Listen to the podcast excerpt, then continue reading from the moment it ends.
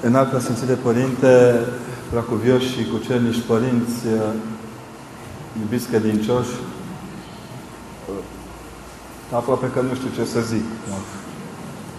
Mă tem să nu stric frumusețea serii acesteia cu un cuvânt omenesc, pentru că oricât de atenție am fi, ca oameni greșim, dar Dumnezeu nădăjduiesc din toată inima să pună și uh, cuvântul și înțelepciunea de care aveți nevoie ca în seara aceasta să plecați, cam cum era apusul acesta de soare, liniștit și cu minte în, în tot ceea ce privește uh, biserica noastră. Am ales o temă împreună cu colegii care m-au provocat, de fapt, la un curs mult mai mic. Noi inițial am gândit să facem un curs pentru câteva persoane, în care să vorbim, săptămâna trecută am reușit să finalizăm un astfel de curs la Sibiu despre vindecarea traumei. Și am spus că nu se poate vindeca o traumă fără bucurie și fără credință. Și atunci am înțeles că relația între bucurie și credință este poate cea mai puțin cercetată de noi astăzi. Riscurile acestea de a construi credința doar pe lucruri care credem noi că sunt foarte sobre și foarte rigoroase, ca să nu zic rigoriste, că deja termin discursul și terminăm, plecăm acasă. E clar că nu ajută fundamental nădejdii care trebuie să cupleze credința de fiecare dată. Iar unde nu este nădejde, nu e nici dragoste. Oricât de mult am vrea să spunem, un om nu poate vorbi doar din credința lui, ci trebuie să dăruiască celorlalți care îl ascultă nădejdea. Nădejdea de a putea câștiga. Mă supun uh, tehnici acum. Bine. N-am stat jos în fața ușilor împărătești niciodată. A că zice camera. Aș vrea să vă spun că eu sunt unul dintre oamenii care au pornit dintr-un cartier care n-avea duminică. Cartierul Steagul Roșu, unde am locuit, și sună bine cartierul Steagul Roșu, unde am locuit copil, fiind avea cel mai apropiat uh, punct de slujire a lui Dumnezeu în chip văzut, foarte departe. Cum eram leneș, în a mă trezit duminică dimineața, mă trezeam mai repede la un meci de fotbal decât la, la biserică. Sigur că eram, era și foarte greu să înțeleg ce se întâmplă. Părintele trecea foarte, rău, foarte rar prin mijlocul cartierului. De obicei trecea doi bobotează sau de înălțarea Sfintei Cruci, cum se merge la noi în Brașov. Ba, se m-a întâmplat odată și asta a fost momentul care pe mine m-a pus pe gânduri. S-a întâmplat odată ca venind cu boboteaza, în loc să ia banii de bobotează care îi pusese mama acolo cu tata, a luat banii de gaz.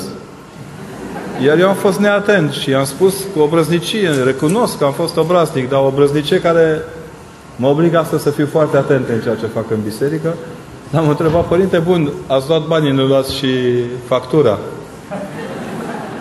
Tata s-a supărat inițial pe mine că am fost obraznic, dar după aceea a început și el să zâmbească și să-mi spună că, într-adevăr, aveam dreptate în ce spuneam. A trebuit să se împrumute ca să poată plăti gazul. Dar mi-a spus, dacă vreodată te vei gândi să faci o profesie vocațională, să nu te uiți niciodată de unde să iei, să nu te uiți că trebuie să iei bani, să uiți că trebuie să iei bani. M-am gândit foarte des la lucrul acesta, mai cu seamă de când am început să mă gândesc la teologie, pe care n-am gândit-o niciodată ca o știință exactă, n-am gândit-o niciodată ca o chestie în care să mă, știu eu, să mă transform într-un, într-un preot împăiat. Nu mi-am dorit niciodată lucrul acesta, nici acum nu mi le doresc, de aceea când unii mă mai amenință, nu vă e frică că vă dau afară, pentru ce? În primul rând că eu sunt afară de mult. Dar nu simt nevoia să mă apăr ca persoană. Simt nevoia să trăiesc bucuria comuniunii cu Hristos.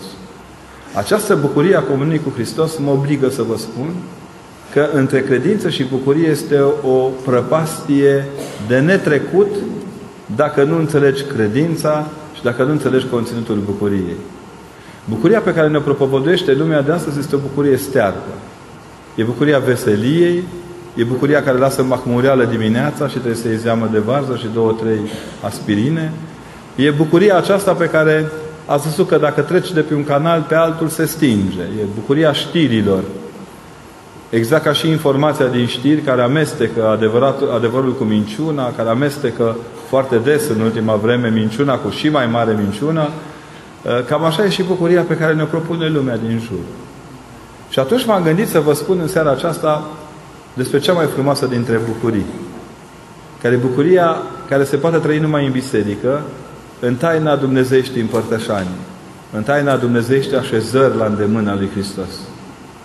Eu am crezut multă vreme că biserica, în mintea mea, dacă aș fi fost să o desenez, desenam cum desenează copiii când sunt mici, fără să aibă tridimensional, acum cred că au și patru G, pot desena mai ușor ca în vremea mea. Dar noi desenam simplu, era ca o, o, un desen de casă cu un pic de mucava așa pe ea și cu o cruce deasupra. Știam că în sine crucea este identitatea oricărei biserici. Dar nu trecusem de fațada bisericii niciodată. Credeam în continuare că în biserică nu se întâmplă nimic. Am fost șocat să constat că dacă apeși pe o clanță și intri, biserica are în ea oameni. Dar ce m-a mirat și mai tare, că era o parte din oameni erau în biserică și o parte din oameni pe pereții bisericii. Primul lucru care m-a atras în biserică a fost să mă uit pe pereți. La școală, dacă mă uitam pe pereți, mă pedepsea doamna. Ba chiar ieșea urât la examen sau la teză. La biserică, dacă te uiți pe pereți, e perfect. Abia atunci înțelegi ce se petrece în biserică, dacă ești atent când te uiți pe pereți. Ce am mai învățat după aceea era că unul dintre preoții din parohie de acolo unde mergeam la Sfântul Nicolae în Șcheii Brașovului, noi semnam într-un fel sau altul cu tata condica în fiecare duminică. Mergeam să punem lumânări la bunicii tatei. Trăia mama tatei, tatăl tatei a trăit foarte puțin, dar noi nu mergeam la biserică, mergeam la mamaia. Ca să ajungem la ma- mamaia din Șchei, nu mamaia dumneavoastră. Sunteți singurul oraș care aveți o mamaie permanentă. Și la un moment dat, mergând acolo, nu identificam nicicum că în biserică e vorba de Dumnezeu. Era fain, era cu mamaia, era cu colivă câteodată. Și apărea un nene mai micuț, cu părul pedat așa pe spate, îmbrăcat foarte frumos, foarte frumos, care vorbea extraordinar de frumos de undeva dintr-o, dintr-un, dintr-un balconaș foarte mic. M-a încântat. M-a încântat pentru că după aceea l-am văzut pe bătrânelul ăla mergând printre oameni, dând mâna cu ei, vorbind cu ei, glumind cu oamenii. Și am înțeles că preotul nu este marțian. Preotul este un om ca toți ceilalți oameni. Că doar oamenii îi dau puterea de a rămâne la amvon, deși mai nou știți cum este, există o poveste despre un mare predicator care predica extraordinar, dar în viața cotidiană era o lepră și jumătate. Și oamenii au spus, părinte, hotărâți-vă, ori urcați la amvon și nu vă mai dați jos niciodată, ori nu mai urcați niciodată la amvon. Biserica dintr-o dată mi s-a văzut ca un spațiu al unei credințe foarte vii, oameni simpatici. Hristos era un om extrem de simpatic. Mă dărma când era pe cruce, am simțit foarte puternică durerea patimilor Mântuitorului, pentru că în Șchei se cânta superb prohodul Mântuitorului. Nu-l cântau doar un cor, nu-l cânta doar Pavarotti, nu-l cânta doar uh, Placido Domingo, îl cântau toți. Femeile într-o parte, bărbații în cealaltă, tata fiind un tenor foarte bun, îl cânta pe partea cu, cu doamnele. Ba, apoi am învățat să urc în tur la biserică și să bată toaca. Bătea toaca atât de frumos încât toți oamenii veneau la biserică când el bătea toaca. Ba, când bătea toaca în timp după prohoț și aprindeau toți lumânări, ce tată minunat aveam, la toaca lui se învârtea lumea. Prima imagine vie a bisericii, pentru mine, a fost din pragul morții lui Hristos. Mii de oameni învârtindu-se cu lumânările în jurul bisericii și cântând mergi la cer și te așează lângă Tatăl Creator, nu mi-a venit să cred. Erau oamenii care vedeam eu pe stradă, doar am stat la coadă cu ei, la apă minerală, la lapte, la... nici n-aveam curaj să stăm la brânză acolo, stăteau oameni serioși. Uh, erau oamenii cu care mă, mă vedeam în librărie sau mă vedeam, știu eu, la tata, în frizerie. Dintr-o dată, oamenii aceia nu mai erau ei. În ei era ceva ce nu puteam defini. Nu vă spun, asta era în seara Vinerii cele mari, în seara Sâmbetei cele mari, eu nu mai eram eu. Pentru că sigur că primeam o pereche de pantofi, aveam cămașă nouă, aveam costum pe care sigur de fiecare dată până veneam miezul nopții, dădeam câteva semnale să vadă mama dacă merge mașina de spălat sau peria. Dar eram noi, nu mai eram noi.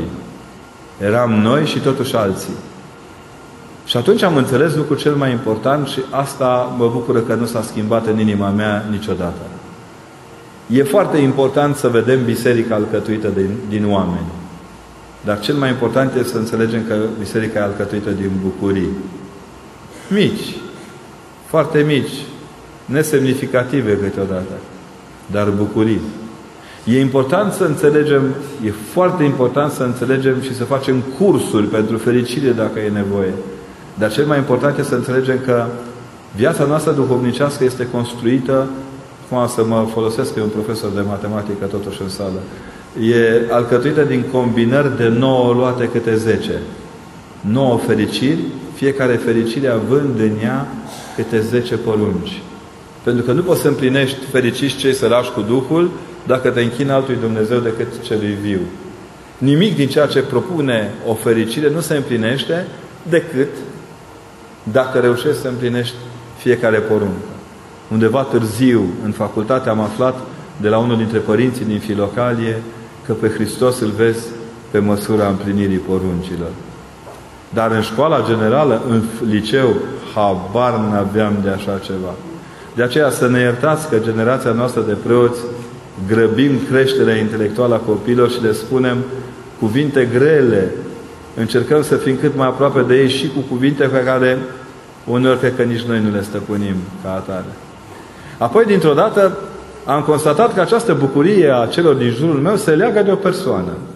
Era un cine care dădea bucuria. Era important că ne întâlneam între noi, era foarte frumos. Nu, nu zic nimic de cozonac și ouă că suntem în post.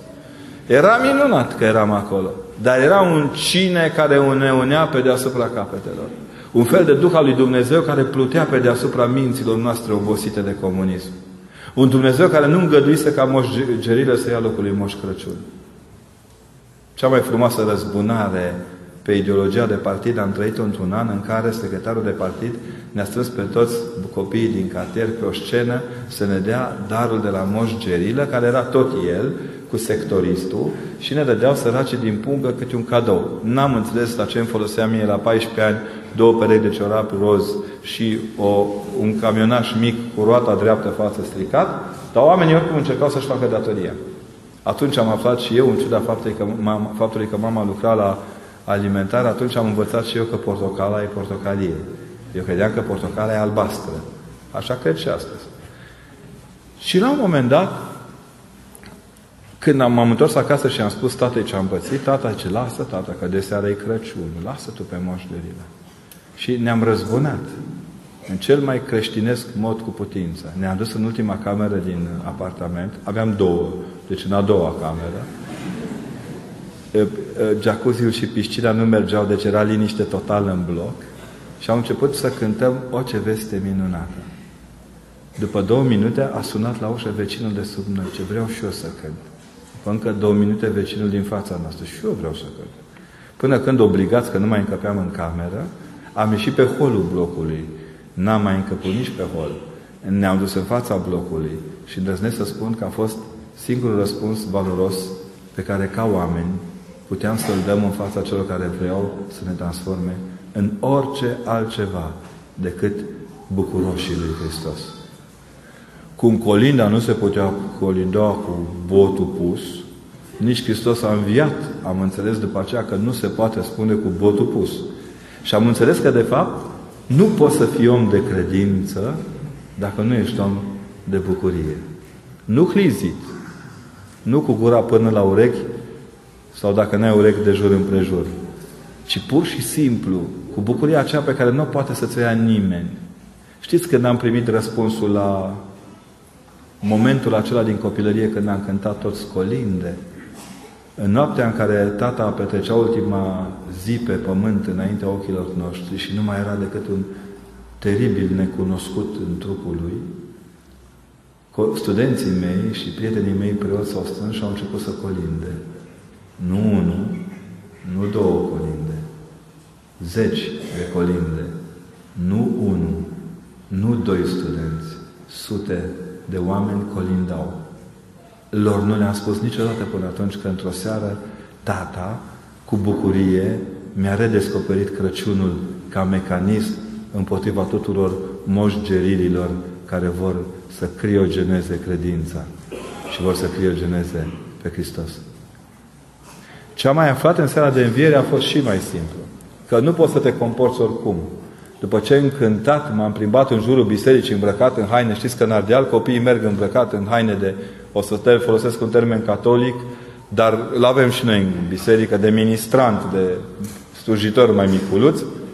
A doua zi n-am mai luat, mama nu mi-a mai dat binecuvântare, a zis nu se poate, pentru că tu ești comandant de unitate și ce o să zică oamenii ăia, că-ți bagi joc de ei, dar de fapt în seara aceea am înțeles de la mama că trebuie să aleg comandant de unitate sau slujitorul lui Hristos. Și undeva deja în mintea mea am înțeles fundamental că nu poți să fii și ideolog și credincios. Că nu poți să fii cel care se încruntă la Hristos și cel care zâmbește cu Hristos în aceeași măsură. Sigur că acum privesc lucrurile acestea retrospectiv, dar în viața mea lucrurile acestea au făcut un pic mai mult decât facultățile pe care le-am urmat. Pentru că până la urmă, în ceea ce privește credința noastră și bucuria noastră, este foarte important ce ne spun toți ceilalți. Dar este la fel de important, dacă nu mai important, modul în care ne vindecăm de răutatea din jur prin bucuria întâlnirii cu Hristos. Nu vă mai spun ce chin a fost prima spovedanie și prima împărtășanie, că am făcut-o după armată, la vreo douăzeci și unu de ani. Nu duhovnicul a fost problema. Hoțul din mine, care se ascundea după deget, care încerca să-i spună curviei avion și beției mitralieră, care găsea tot felul de cuvinte cu care să se scuze înaintea lui Dumnezeu sau să se acuze prost. Pentru că există o acuzație proastă pe care ne-o aducem la fiecare spovedanie. Foarte des mergem la spovedit și spunem am făcut toate păcatele din lume. Vine câte o mamaie, mamaie care a trecut de vârsta uh, Unirii României și a spune că a făcut toate păcatele. Zic, a, zic, matale, ai dărâmat zidurile alea gemene, blocurile alea gemene. A, nu, părinte! Zic, matale, tragi cu mitraliera prin Tanzania, pe acolo. Nu, părinte! Păi și atunci cum poți să spui că faci toate păcatele?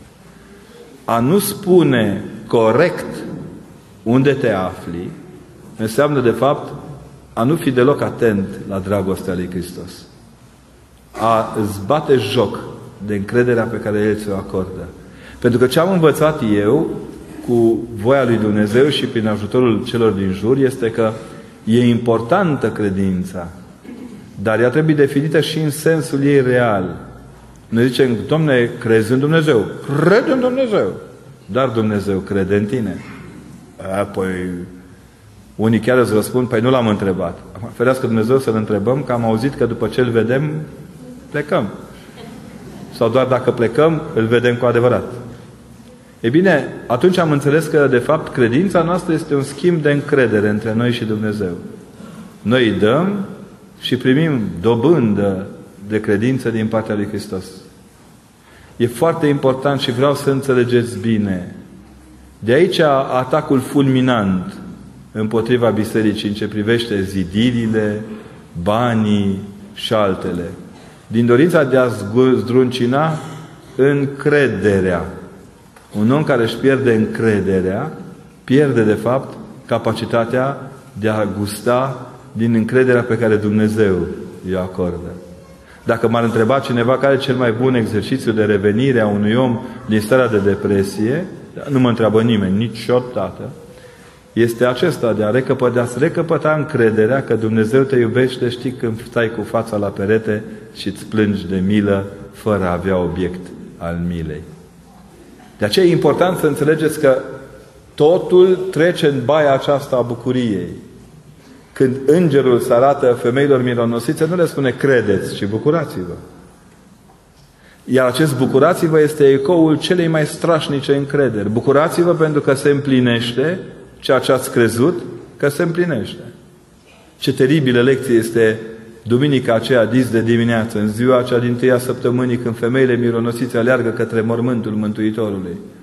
Niște tântici. La prima vedere nu par importante. Abia de reținem numele lor. Și pe noi, dacă mă ia cineva direct, nu știu, trebuie să deschid Scriptura câteodată. câteodată. Dar îmi dau seama, odată în plus, că ele nu reprezentau pentru societatea din Ierusalim nici șefe de partid, nici directoare de instituții, nici antreprenoare vestite, nu erau nici mari traducătoare din limba română în limba pseudo-română. Ele făceau ceea ce nimeni n-avea curaj să facă, să întâmpine moartea. Țineți minte cum urcă ele acolo înfricoșate? Sigur știți. Seamănă cu noi când mergem la tămâiat după ce ne mor părinții. Mergem convinși că ei deja nu mai sunt acolo. Noi știm că am îngropat trupul, dar ne nădăjduim că sufletul nu e acolo. Femeile așa s-au dus. Și dintr-o dată nu s-au întrebat, măi, dacă ne prind ăia, dacă ne ceartă ăia, dacă ne lovesc ăia, dacă... Totuși erau soldați romani, erau soldații inamicului. Și dintr-o dată, în fața lor se cască un hău. Suntem singura religie din lume care ne închinăm în fața unui mormânt gol. Toți ceilalți caută câte un mormânt plin. Toți caută plinul. Pe noi ne-a salvat golul. Ca pe Naționala României. Da? Ne salvează un loc gol, care este umplut de un adevăr fundamental. De ce? Căutați pe cel viu printre cei morți. De altfel, îngerul le spune prima dată, bucurați-vă, e parola de seamă. Le întreabă cam cu ce ocazie pe aici, cam așa. Ele sunt mirate pentru că de pe listă de obicei lipsește o persoană pe care tot timpul cei care au altă confesiune decât ortodoxă, catolici și catolică ne atrag atenția că e, o, o, o pomenim fără să fie acolo. E Maica Domnului, da? Ea nu-i pe listă. Că noi nu votăm pe Maica Domnului la înviere. Noi avem pe Maica Domnului la înviere. Și întrebarea cea mai grea era ce cau, unde e ea? De ce? Ea nu-i pe listă, de ce o pomeniți? Maica Domnului e într-o situație foarte dificilă de înțeles pentru cei care nu vor să înțeleagă Evanghelia. Maica Domnului n-avea de unde veni, că nu plecase niciodată de la mormântul Mântuitorului. Ce mamă, știind că îl îngroapă pe Fiul Său Dumnezeu, fiind, ar fi dat bir cu fugiți. Unde să meargă Maica Domnului? Casă nu avea, fiu îl dăduse pe Ioan, dar Ioan nu apare deloc în peisaj. Era limpede că Maica Domnului rămăsese singură și singur izvor de vindecare al singurătății ei era Hristos. Bebelușul de la Betlehem, smiorcăitul ăla mic, care crescuse și venise să mântuiască lumea. Ea știa cine este. Sabia trecuse prin inima ei. Văzuse crucea. Era singura dintre cei prezenți care avea conștiința întregii lucrări a Mântuitorului Hristos. Și avea, dincolo de credință, avea încredere că Hristos nu-i mincinos. De aceea e frumos momentul acesta al învierii. Femeile mironosițe se întorc în cetate, sunt mironosițe pentru că purtau mir. Mirul nu era deloc ieftin. Ca să nu piardă bunătate de mir, aveau două posibilități. Să-l arunce pe jos, probabil că le va fi scăpat și un vas de frică. Dar ulterior, celelalte care s-au stăpânit cu puterea, s-au întors către cetate purtând mirul în brațe. În două situații mirul își atingea ținta. Atunci când era miruns cel care pleca ca semn de evlavie și semn de conservare a miresmei omenești, sau ca prilej de evlavie și bucurie. Cine erau treji în Duminica Învierii în Ierusalim? Că părinții cinstiseră Paștele. Copiii erau deja deștepți. Și întâlnindu-se cu femeile care veneau de departe, femeile au făcut un simplu gest pentru a-i putea bucura pe copii. Turnându-le pe frunte câte o picătură de mir. Ei au intrat în casele părinților care s-au trezit nu din graba dimineții, ci din mirosul mirului. Și probabil că întrebându-i de unde mirul, copiii au răspuns, Hristos a înviat. E un posibil scenariu. Dar pentru mine a fost scenariul bucuriei împărtășite. Cu bucuria nu stai în gât. Ea e tristă de foarte multe ori. Ați văzut că la bucurie oamenii vă invidiază mai mult decât la moarte. Nimeni nu vă invidiază când stați la capul mortului și vă plângeți pe cel care a plecat.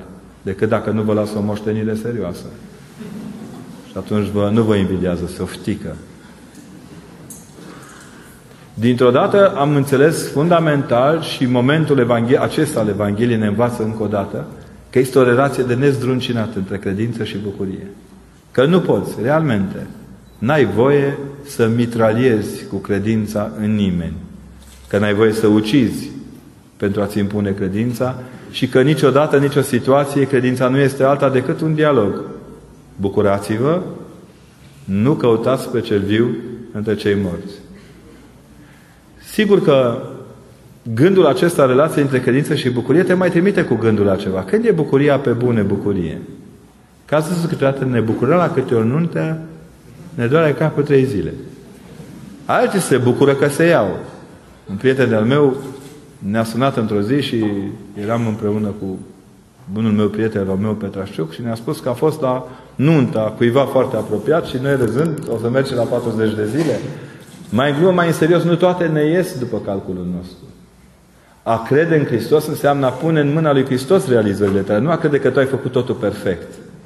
Perfecționiștii nu încap în biserică. Îmi pare rău, n-avem secție de perfecționiști în biserică. Aia trec în alte părți. Unde vor, la institutele de cercetări macrotehnice, la orice altceva.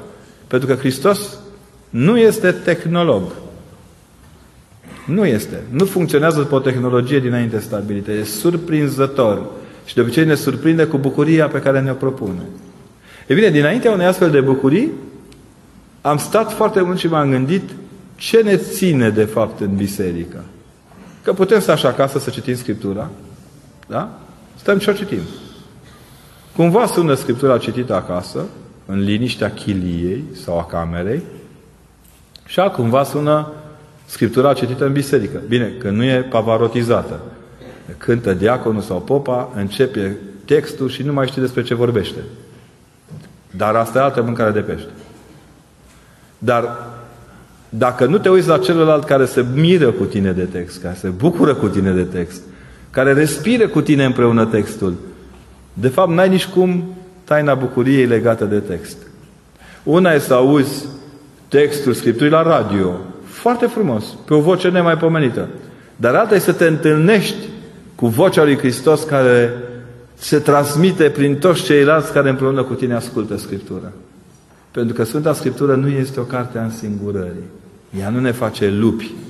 Nu ne face lupi alfa niciodată. Statutele de partid ne fac de obicei lupi alfa, lupi beta, haite. Le vedem, le auzim, se simt. Scriptura te face celălalt. Te pune în situația cea mai frumoasă pe care poți să o ai ca om, de a descoperi în celălalt fratele tău. Fratele tău e coperta Scripturii. Cum fratele tău, din Scriptura din care tu îți hrănești credința, își hrănește și el credința și își desăvârșește bucuria. Uitați-vă la copii. Oricât de proaste ar fi bomboanele dintr-o cutie, prima dată îi atrage cutia.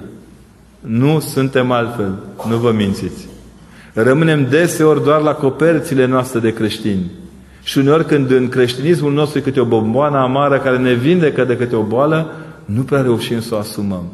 Dar dacă e cineva care să îndepărteze coperta și să ne dea bomboana zâmbind, depășem orice fel de durere care se poate naște în noi.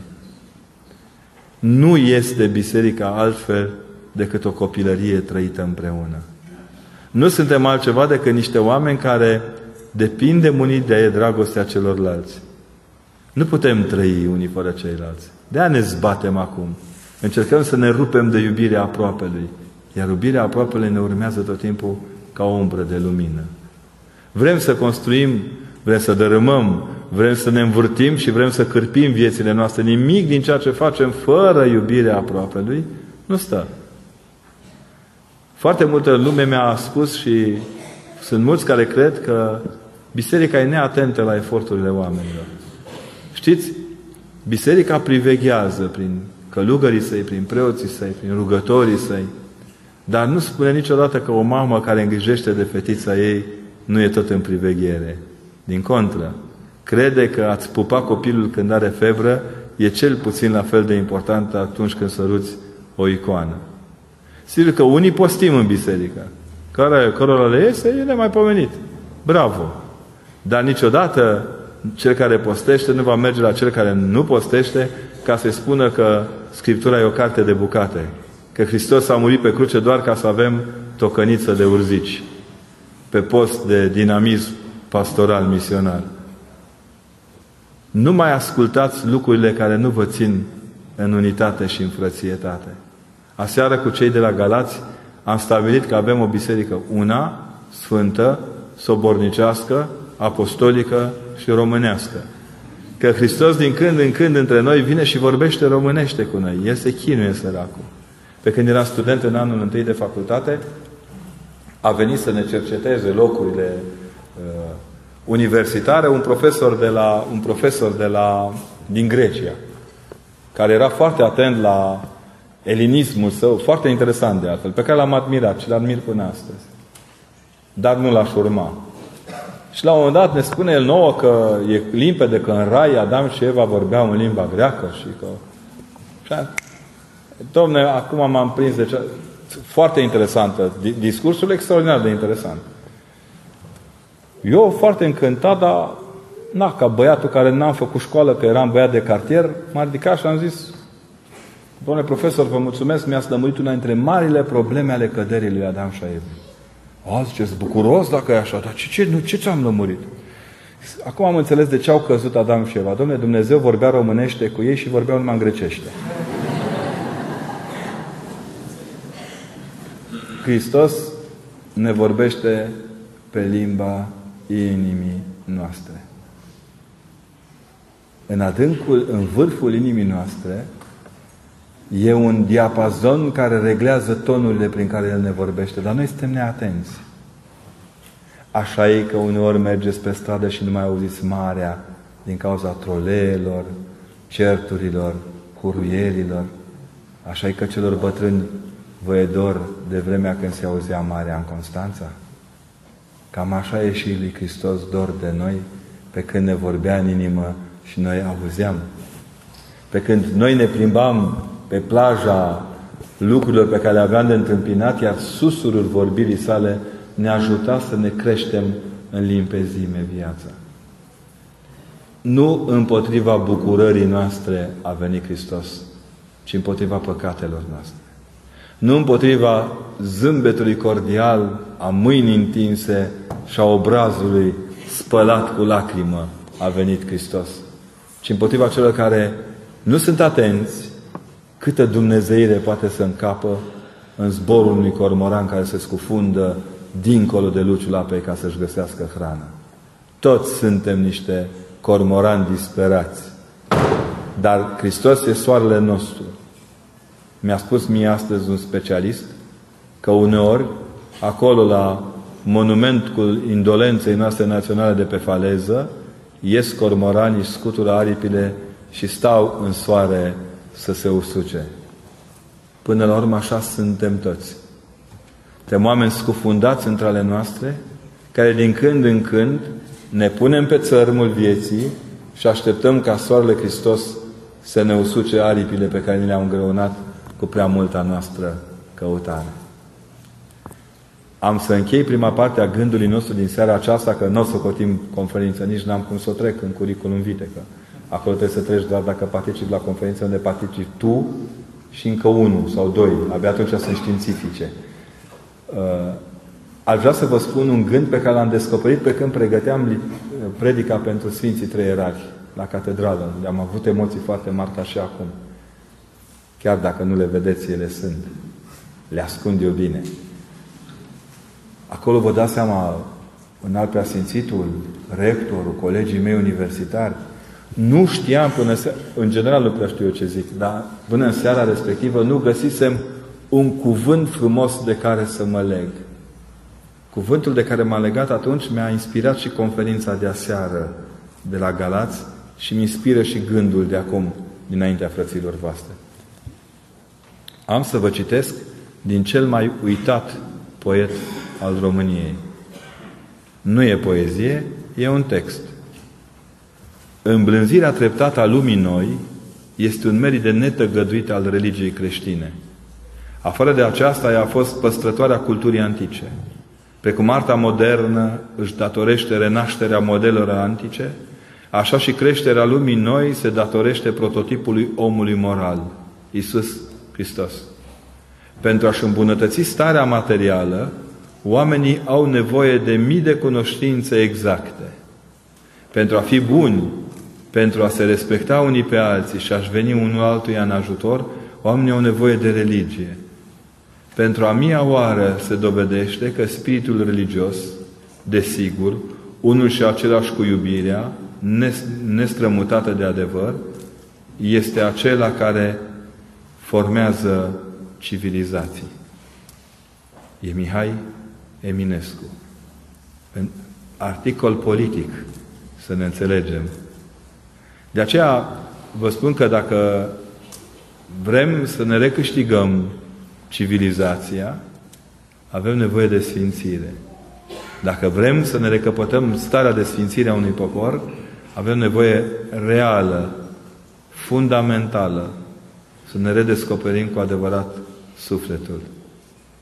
Dacă vrem să ne descoperim sufletul, trebuie să descoperim credința fără a ne pierde bucuria.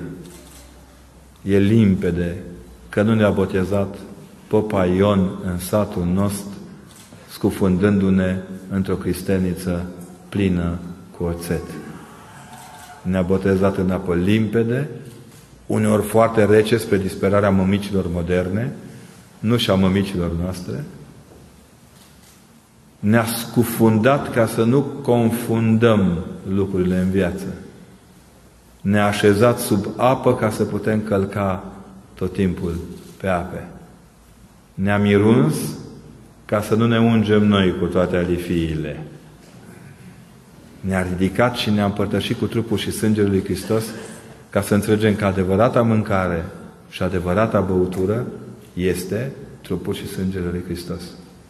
Aici este și credința și bucuria noastră. Împărtășia care izvorăște din cristelniță și ne duce până înaintea tronului judecății lui Hristos, care nu este nici încruntat, nici pornit pe noi, că El nu e un șef de multinațională. Este Dumnezeu nostru cel viu, care se bazează că în credința noastră căpătăm încrederea Lui pentru a putea fi bucuroși până la sfârșitul veacurilor. Acesta e gândul pe care mi-am îngăduit să vi-l pun astăzi la inimă. Aștept cu bucurie rugă, întrebările dumneavoastră, dar mai cu seamă aștept rugăciunile dumneavoastră ca să vă schimbați viețile. Nu vă opriți doar la asculta și la a zâmbi un popă făcându-vă să râdeți pe Facebook. Întoarceți-vă inima la Hristos. Cereți-i să vă dăruiască puterea nașterii din nou, a nașterii care trece prin lacrima pocăinței și prin bucuria părerii de rău. Și mergeți cu fruntea ridicată. M-am uitat zilele acestea mult, odată în plus la oameni. Ne-am pierdut frunțile. Trebuie să ni le recâștigăm. Le-am lipit de pământ pentru că am uitat în ce parte e cerul. Nu vă mai temeți. Și nu vă mai temeți nu doar pentru că vă spun eu, ci pentru că ne-a spus-o El, Mântuitorul Hristos, care ne-a spus nu vă temeți într-o condiție în care apostolii erau cu adevărat disperați. Cel înviat de pe cruce venea să le dea, să dea seamă. Se aștepta să-i tragă de urechi. Care șef părăsit nu-și trage de urechi angajații? Iar Mântuitorul, în fața fricilor, a descumpănirilor de curaj, intră în mijlocul lor și le zice pace vouă. E clar că nu-i veni pe gâlceavă Hristos și nici pe vorbărie jignitoare de suflet. E venit să nu ne temem, să ne bucurăm, împlinind tot ce ne-a spus să împlinim. Revin. Combinări de nouă fericiri, luate câte zece porunci. Mergeți acasă și faceți experiența. Să vedeți cum în fiecare fericire rostită de Mântuitorul Hristos sunt toate cele zece porunci.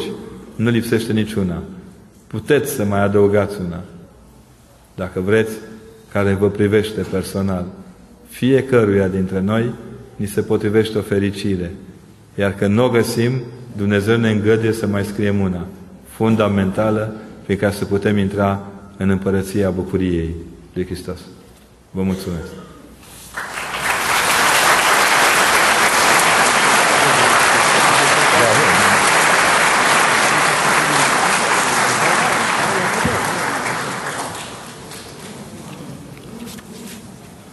Da? Cred că au venit părinții cu ele de acasă, altfel n-am nicio explicație. Merge. Asta de aici merge. Merge și asta? Nu știu. Nu merge. Foarte bine. Uh, prima întrebare, cum să fac să pot mărturisi toate păcatele la spovedanie? Păi, încercând să fiți curajoasă. Fiți curajoasă, încercați să înțelegeți că a le rosti la spovedanie nu înseamnă că uh, le rostiți doar ca să treacă timpul. Lumea are sentimentul acesta că e obligat să vină la popă să-i spună popii ce păcate are. Uite, faceți abstracție de noi. De altfel, toată taina spovedaniei vă roagă frumos să faceți abstracție de noi. Dar să nu faceți abstracție de Hristos.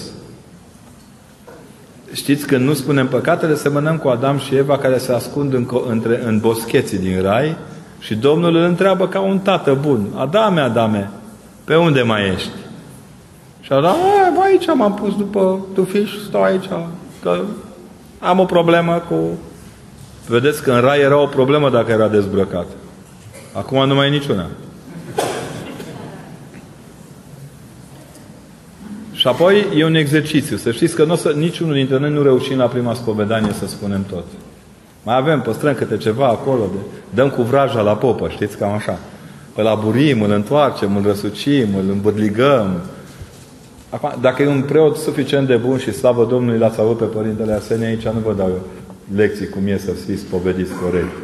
Dacă le-ați dat de un duhovnic bun, ați zis că vă deșuruba toate piesele. Sufla în jigăre, le remonta. Omul nu-i schimbat fundamental. Argumentul că trebuie să ne schimbăm mentalitatea sexuală, de exemplu, pentru că s-a schimbat lumea, e falsă. Omul nu s-a schimbat. Tot două mâini, două picioare, creierul e același. Chimia creierului nu s-a schimbat. Îmi pare rău să-i anunțăm. Noi nu mâncăm după antropologie. Antropologia doar constată ce mâncăm. Nu ne comportăm după pasul sociologic al cercetării, ci pasul sociologic descoperă ce facem, de fapt. Așa și cu păcatul. Pe noi mă distrează că unii chiar nu cred că eu simt mirosul de tutun. Și întreb, fumați? No! Never ever! Vine câte unul supărat, foarte supărat. Știți că lucrând cu alcoolicii de vreo douăzeci de ani, îi văd foarte simpatici. Pentru mine, ceea ce pe dumneavoastră sigur nu, nu vă încurajează acum. Când stai cu el acasă și miroase și se comportă ca unul care n-are altceva de făcut decât să te scoată din țâțâni, nu e ok. Pentru mine e mai simpatic pentru că îmi dau seama de neputințelor din start. Ei vin pe între patru și șase cărări au când vin și îi spune, eu n-am băut în viața mea. Și eu zic, apă. Apa știu, dăunează grav la echilibru. Dar să știți că dacă luăm tonul de moraliști, de, cercet, de oameni care îi ceartă pe aceea, nu, nu rezolvăm absolut nimic. Singurul medicament prin care veți putea să vă vindecați de frica de spovedanie este dragostea duhovnicului. Dacă nu are, mutați-vă. Dacă nu simțiți că vă iubești așa păcătoși, ca să nu zic proști, că nu-i frumos în Sfânta Biserică, așa, noi suntem toți niște prostuți, așa, cu aere, cu fițe, fiecare avem câte un bagaj de ive, ai, ce deștept sunt eu, mai avem și câte o boală de asta de invidie vedetistă. Suntem, toți avem câte, toți. De aceea ne și avem ca frați, că suntem toți câte puțin luați. Și atunci, încercați să înțelegeți că la spovedanie nu mergi ca să dai bine.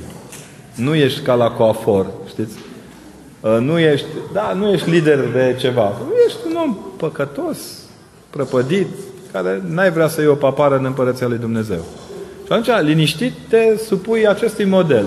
Problema nouă pe care eu o văd foarte des în ultima vreme este oboseala preoților.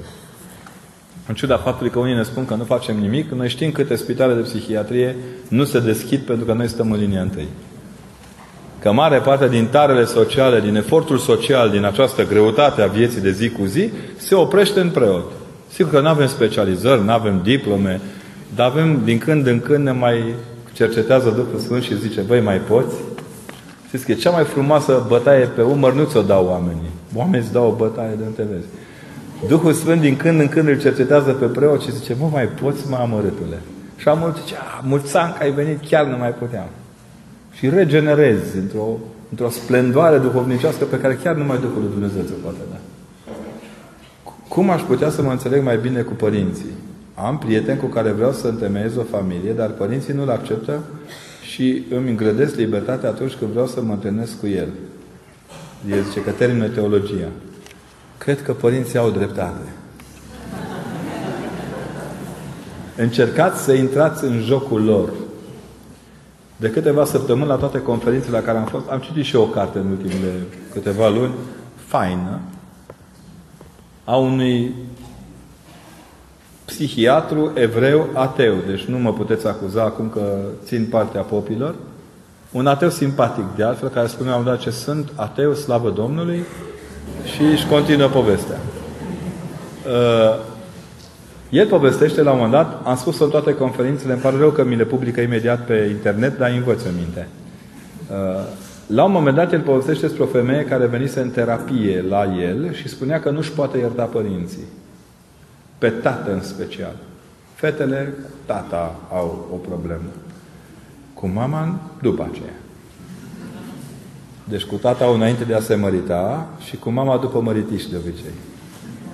Și la un moment dat, femeia vine și povestește că era foarte supărată pe taică-su și spera tot timpul să se poată împăca cu tatăl ei, pe când mergeau de acasă de la ei până la colegiul unde învăța. Cale de treizeci de minute. Și mergând așa, ajungea la un moment, un moment dat în care fierbea oarecum relația și mai că i-ar fi zis-o taică-su, da? Taică-su în momentul acela, bă, nenorociți ăștia, prăpădiții ăștia, nu sunt stare să curețe un râu, mă, pute de rupe și urât, negru de fum. Asta se uita pe geam și, bă, ăsta nu-i sănătos la cap, că în, în, pe geam ea vedea un râu limpede, frumos, cu pești colorați, cu totul perfect. Și, Doamne, cum să te înțelegi cu un om care vede o realitate atât de sumbră? N-ai cum, Doamne, nu, nu te poți înțelege. Au trecut ani de zile, ea a încercat de două, trei ori aceeași problemă, la aceeași clipă, aceeași reacție, l-a lăsat în plata lui, a plecat, a făcut școală, moare tatăl său, ea în continuare conștientă că dai că sunt, era de nevorbit cu el în timp căpcăun, tot timpul se lega de un râu, râu negru, când ea vedea că râul e curat, se întoarce acasă să aibă grijă de mama ei după moartea tatălui și își duce fetița la școală în prima zi. Când și-o duce în drum spre colegiu, constată că taică-su avea dreptate. Erau două râuri, pe parte și pe cealaltă a drumului. El vedea râul negru și murdar din partea stângă. Ea vorbea râul curat și limpede din partea dreaptă. Și spune ea terapeutului, ce abia atunci am învățat, că pentru a înțelege, pentru a înțelege fundamental pe celălalt, trebuie să privești pe fereastra pe care el privește. Deci încercați să vă puneți la volanul vieții dumneavoastră în locul părinților. Și să înțelegeți, mie mi-a fost greu, dar până la urmă mi-a ieșit. Să înțelegeți că și când vi se pare că vă vor răul, ei sunt în continuare la volan, măcar o perioadă. Și mai este ceva. Aud în ultima vreme tinerii că își caută foarte repede libertatea în iubire. Iubirea e mult mai grea decât libertatea. E singura libertate cu lanțuri absolute. Nu vă grăbiți, ci încercați să înțelegeți dacă ceea ce numiți iubire este cu adevărat iubire. Pentru că, în general, lumea de astăzi face un fast food din toate cuvintele. Mergem și, a zis că ne dau diplome la toate grădinițele. Dacă faci pipilică, e diplomă că ai făcut pipilică. Dacă nu faci pipilică, îți dă diplomă că nu faci pipilică. Dacă vorbești, e diplomă că vorbești. Dacă nu vorbești, e diplomă că nu vorbești. Ați văzut că avem, te duci la cursuri, ai diplomă de Colegiul Național de Servicii de Chelner Cultural. Dacă nu te duci, tot îți dă și ajungi în Parlament oricum. Deci trebuie să fiți atenți. Ni s-au furat cuvintele. Știți care este salutul român, românesc care a fost cel mai furat? Care aproape nu mai există pe piață? Sărut mâna mamă și sărut mâna tată. Degeaba ziceți mie popă sărut mâna și săriți să mușcați mâna, nu mă pasionează. Cei care trebuie să le sărutați mâna, în primul rând, sunt părinții dumneavoastră. Doar dacă respectați mâinile acelea, are sens și respectul mâinii preotului. Abia atunci înțelegeți că pe părintele îl iubiți ca pe unul care vă naște în Hristos, nu doar cel pe care vă ia pomenicele și apoi îl părâți la televiziune că vă lua pomenicul cu zero virgulă zero zero unu bani, că mai puțin n-avem. Înțelegeți? Deci vă doresc succes, să fi ales bine și să înțelegeți că a iubi nu înseamnă doar a te plimba pe țărmul mării, ci înseamnă a seca marea dacă e nevoie să-l poți salva pe celălalt. Cum aș putea să mă înțeleg cu tatăl socru? Pe geamul lui. I-ai luat fata, omule. E un băiat care mă întreabă. I-ai luat ce avea mai scump. Cum mai vrea să te înțelegi cu el? Cu răbdare. Dovediți de fiecare dată că atunci când se încăpățânează n-are dreptate. Cele mai faine revolte pe care le poți avea ca om este să-i dovedești criticului tău că n-are dreptate. El e principalul dumneavoastră prieten. Nu știți acum. Vă spun eu. Un socru care își ceartă bine ginerele pe chestii obiective e cel mai bun prieten al ginerelui. Ceilalți îl pot lăuda, îi pot face de toate. Socru are întotdeauna dreptate. I-ați luat ce avea mai de preț. Lumina ochilor. Cum credeți că ar putea accepta când mergeți mediocru la întâlnire cu lumina ochilor lui? Pentru a dobândi bucuria de a fi creștin, trebuie să îndeplinim poruncile din Decalog. Iar una dintre porunci spune să ne iubim aproapele. Nu chiar în Decalog, dar e bine. E bine. De-aia e bună câte o societate biblică pe care am văzut că au hulit-o câțiva pe mail. Achtung sunt principalii donatori de Biblie pentru România în ultimii o sută de ani. Și de cărți cu conținut legat de Biblie. Da, mă rog. Uneori, ce se întâmplă atunci când noi nu ne mai înțelegem cu aproapele nostru și devenim impulsivi unii cu ceilalți? Înseamnă că ne-am prins degetele în coperta de la Scriptură.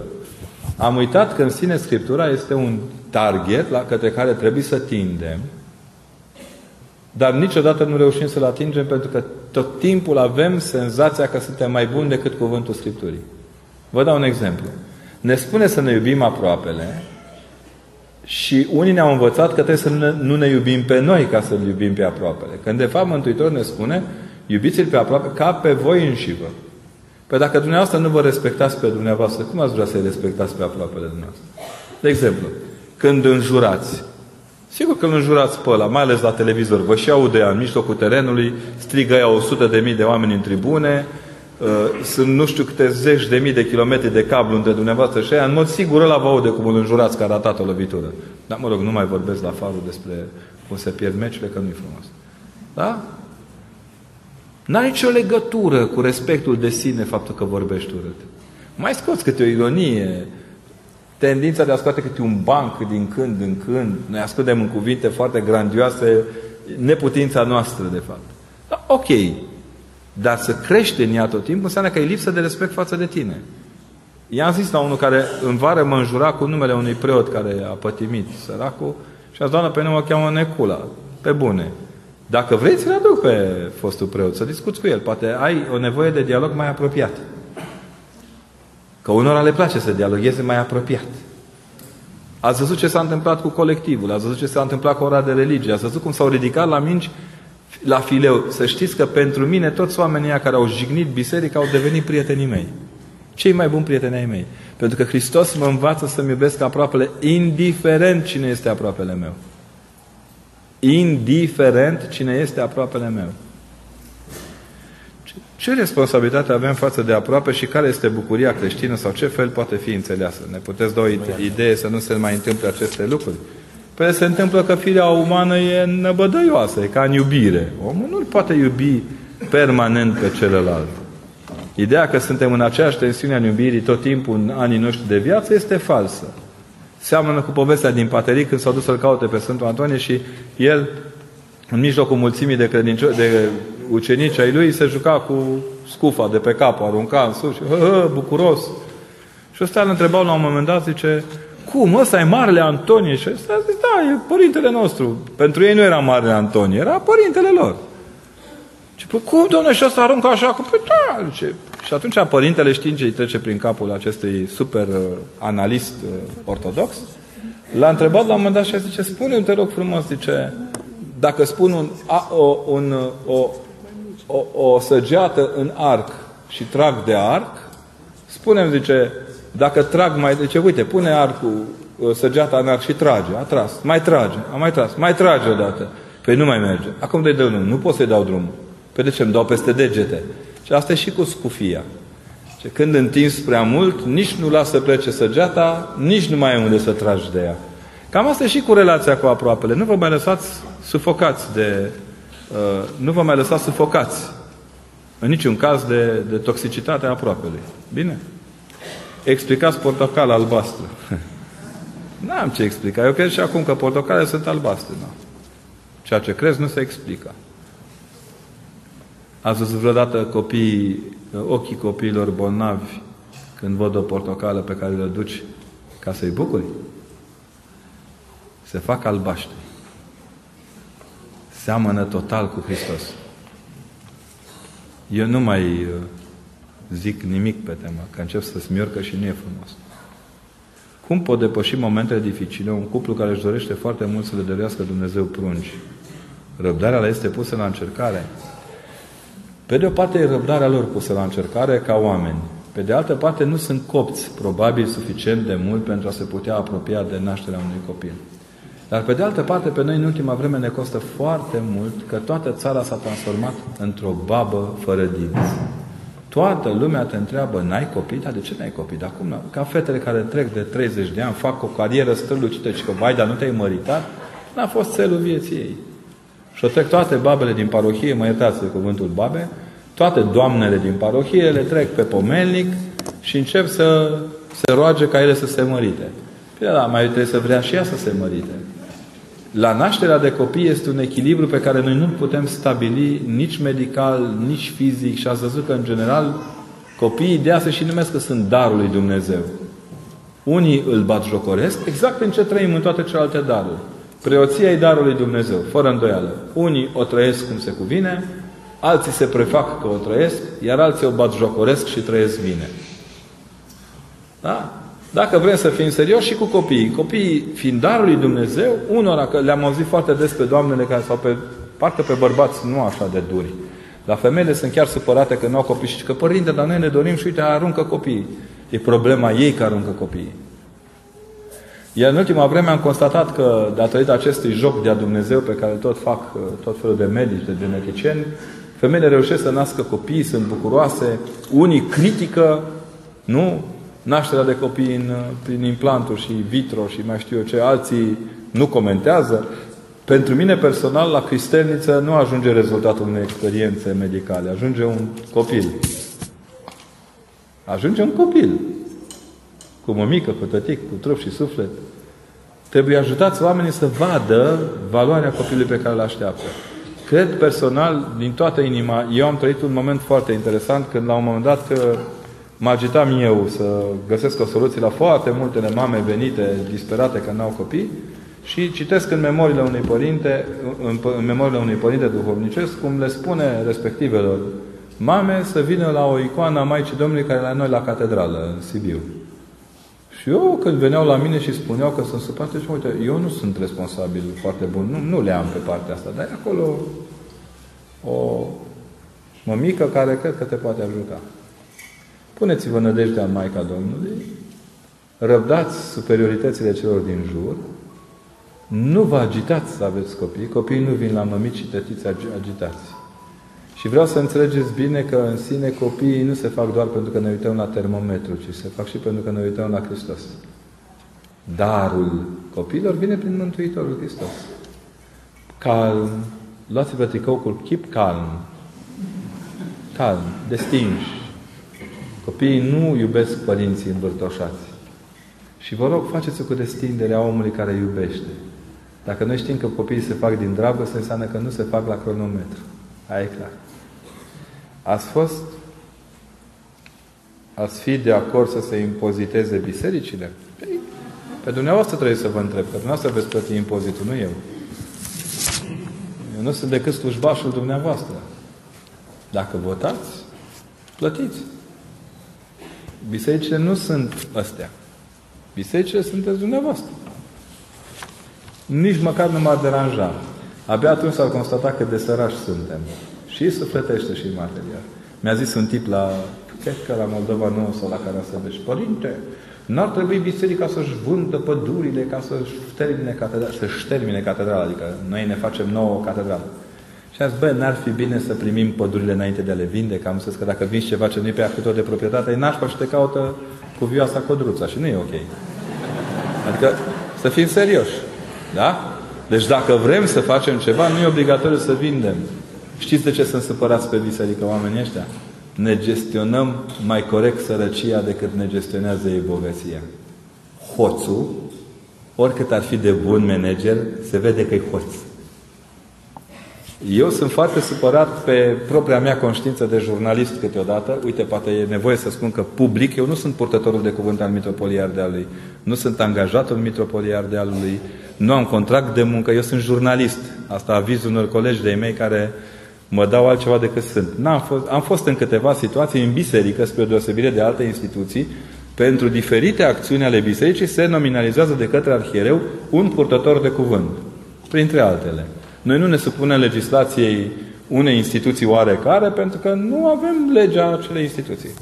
Dar eu am rămas foarte uimit că strigă împotriva bisericii despre cum își, își face ea fondurile și cum le se joacă cu ele, zic ei, oameni care fac parte dintr-o elită a jurnalismului care se cheamă jurnalismul de investigație. Eu sunt foarte încântat când aud că e jurnalist de investigație, dom'le, serios mă urmește. Și atunci mă întreb ca prost, n-am voie să zic prost, mă întreb pur și simplu cât de bun jurnalist de investigație este un jurnalist care lucrează la un ziar al cărui șef a furat statul român mai mult decât patru catedrale. Ori nu-i jurnalist de investigație și atunci să-ți țină gura, ori jurnalist de investigație fiind înseamnă că e un prost jurnalist de investigație dacă n-a descoperit că și șeful lui fură, ori dacă a descoperit și a tăcut, înseamnă că are o culpă comună. Am ajuns la momentul în care hoțul strigă, prindeți hoțul. Nu? Și în care dăm la joale, la, pardon, la, dăm la picioare celor care încearcă să pună ordine în dreptul românesc. Vedeți? Dreptul românesc a stat prea mult pe stângul. Acum trebuie să se echilibreze, să mai stea și pe dreptul. M-au întrebat cei de la Siena, profesor mare de drept, zice, care este cel mai mare câștig, zice, da, care e cel mai mare câștig al României după nouăzeci? Este faptul că am învățat că avem dreptul la proprietate care este inalienabil. Și nimeni nu-și poate permite să ne încalce. Cum să facem să împăcăm și să ne împăcăm pe... A, și să nu supărăm pe nimeni din jurul nostru. Nu o să vă iasă. Nu, credeți-mă, poți să fii cât de băiat bun sau cât de fată bună, da, se trezește cineva. De obicei, dacă intra, juca, lucrați într-o instituție care, a cărui șef are mulți oameni în jurul lui său, fiecare îi va cânta altfel despre tine la ureche. N-are ureche câți cântători la ureche are. A, cât de bun, dar dumneavoastră trebuie să dormiți când vă pune seara căpușorul așa în pernă, trebuie să aveți conștiința că n-ați făcut nimic împotriva celorlalți. Știți? M-a întrebat la un moment dat cineva, ce părinte, eu am o profesiune în care trebuie din când în când să fiu dur. Și atunci, dacă asta e meseria dumitale, ce ar trebui să facă procurorii? Să-i cheme pe hoți? Până dimineața, bine ați venit în laboratorul nostru de investigație, poftiți niște cafea, vă, sunteți mulțumiți, să vă aprindem țigărița? Nu? De aici, de la proasta înțelegere a demnității profesionale a unor oameni, e de ruta de acum din România. Nu spun că trebuie să punem neapărat catușele pe masă și să ne jucăm cu ele în timp ce anchetăm. Deși uneori n-ar strica. Și noi aprindem cădelnița preventiv câteodată în biserică. Da? Dar vreau să vă atrag atenția că nicio inteligență din lume nu poate fi mai măreață decât a Mântuitorului Hristos și Hristos totuși a supărat. Dar când supărăm în numele Lui Hristos, faceți crucea mare și mulțumiți de Dumnezeu. Știți? Duhul umilit, inima înfrântă, Dumnezeu nu va urgisi, dar asta nu înseamnă că oamenii o vor iubi. Ce părere aveți despre purtatul cerceilor la fete? Păi, la unele stă bine, la altele nu le stă bine. Am zis prostit? A, mai sunt aici? A. Deci, din punctul meu de vedere, sigur că acum ar trebui să fiu foarte dur, să vă spun, lăsați cercei, dar nu vă pot... Nu-i, nu-i, Nu-i dorința mea nu este să vă învăț cum să vă purtați cerceii, ci să vă aduc aminte că între cercei trebuie să aveți un cap cu care trebuie să gândiți. Să înțelegeți când se poartă cerceii și când nu se poartă cerceii. Să învățați cum să învă... când ne îmbrăcăm, că de învățat cum să ne dezbrăcăm încearcă alții să ne învețe prost. Da? M-au întrebat la Galați cum e cu părul femeilor și am zis deosebit. Dacă vine când o tante așa cu uh, păr mare pe cap și care s-a spreiat, ea săraca intră în biserică, între două lumânări, efectul este... Nu-i frizer mai mare decât lumânarea. Dar asta nu înseamnă, ferească Dumnezeu, că de acum dacă intrăm în biserică trebuie să purtăm toți, să ne egalizăm în ceva. Nu. Există decență, oamenii, eu cred că biserica noastră e suficient de decentă și cu minte.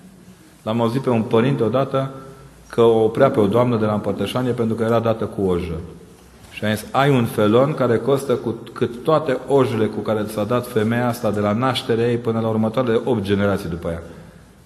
Și tu, când te fițoșești ca popă, tot cu ojă te dai. Vrei să pari altfel. Deci, oamenii răspund cu smerenie și curăție la smerenia și curăția slujitorului care este înaintea lor. După aceea, dacă vrem, trebuie să muncim împreună la asta.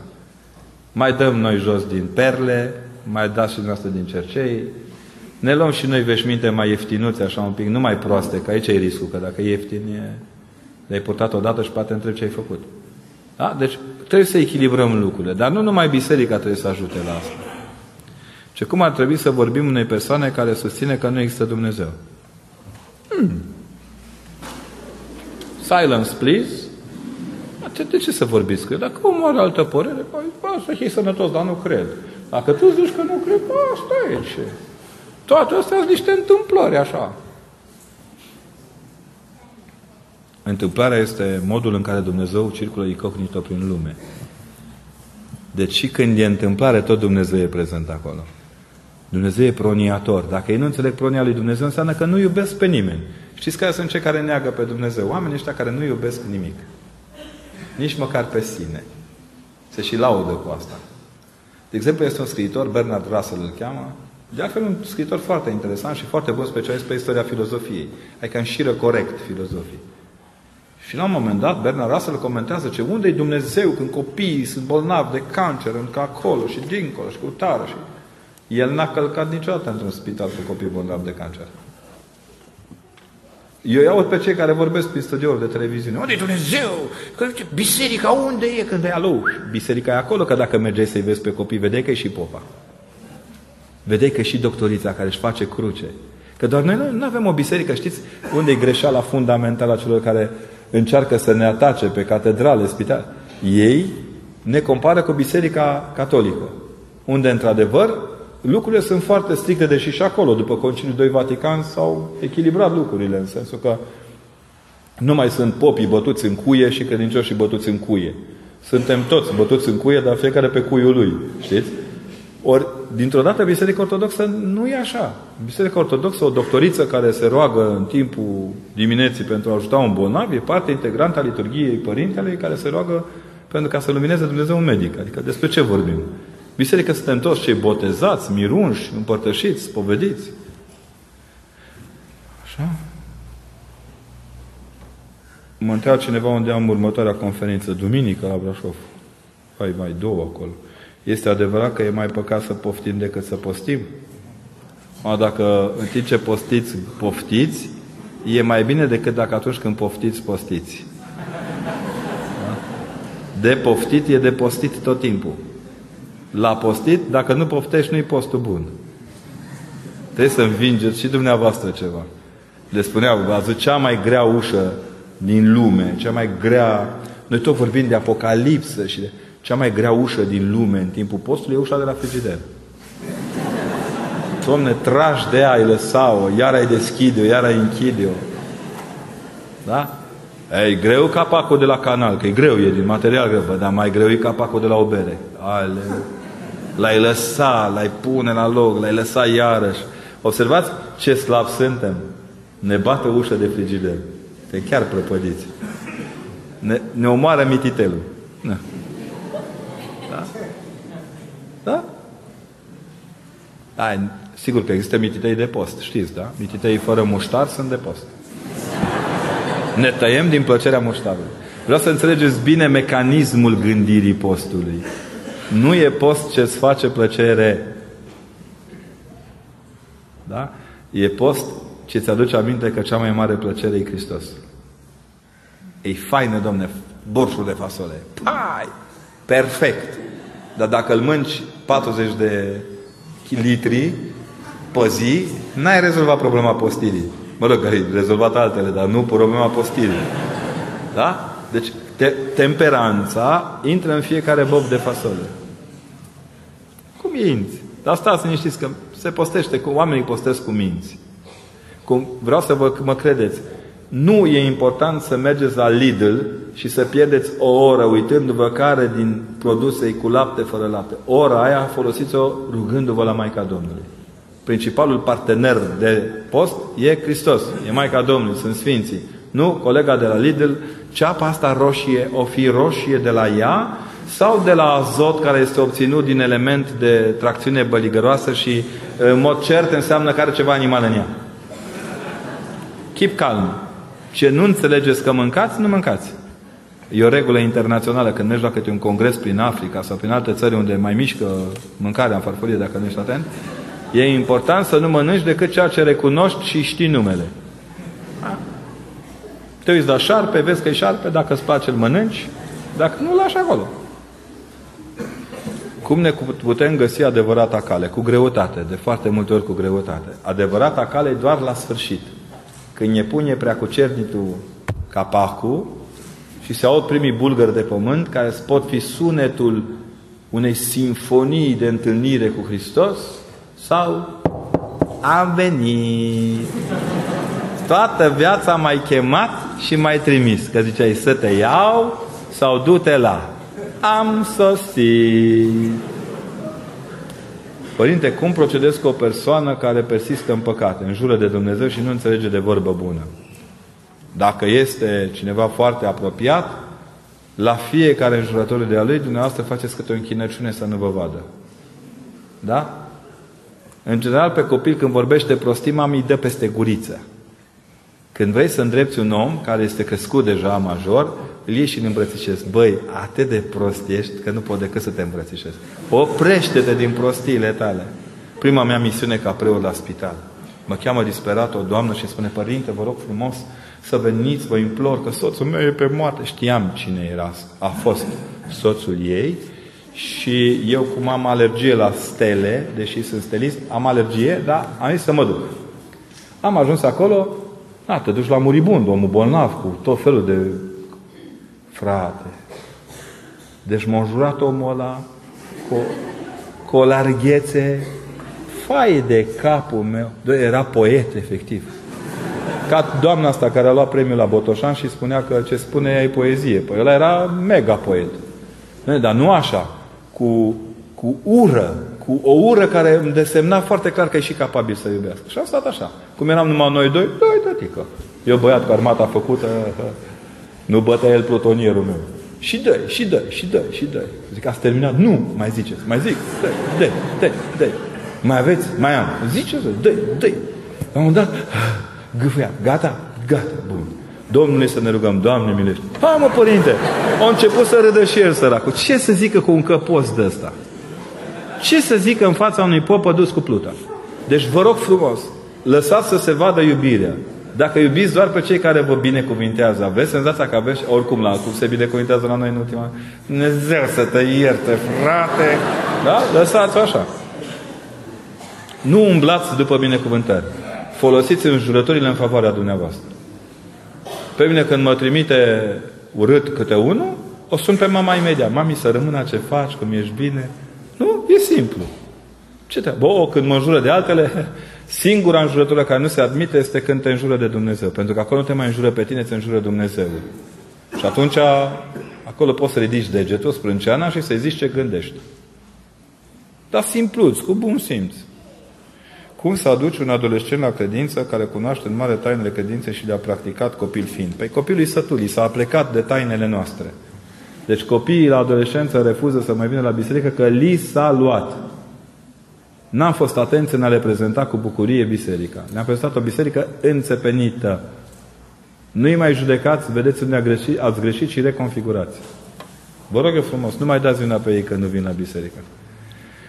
Cum să facem atunci când suntem demotivați să luptăm pentru ce ne dorim? Păi rugăciune multă, răbdare și aveți grijă ce vă doriți.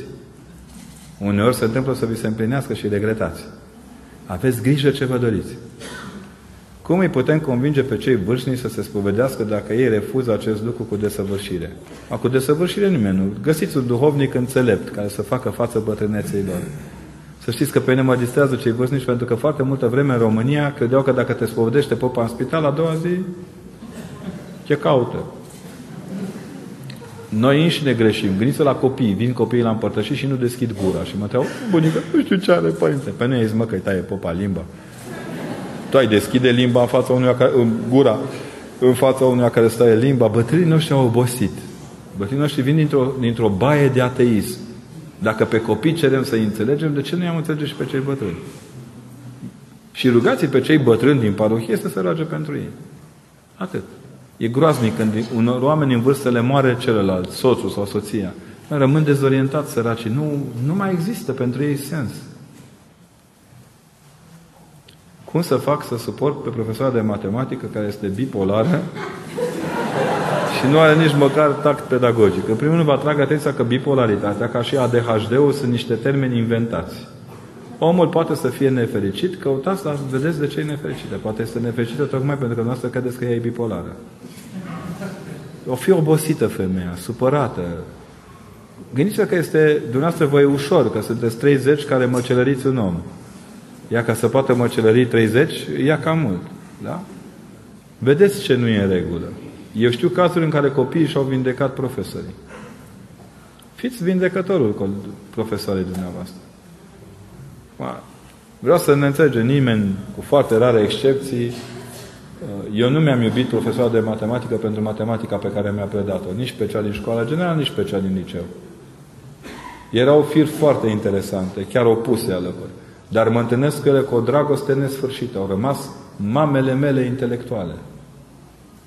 Nu vă mai ascundeți după materie.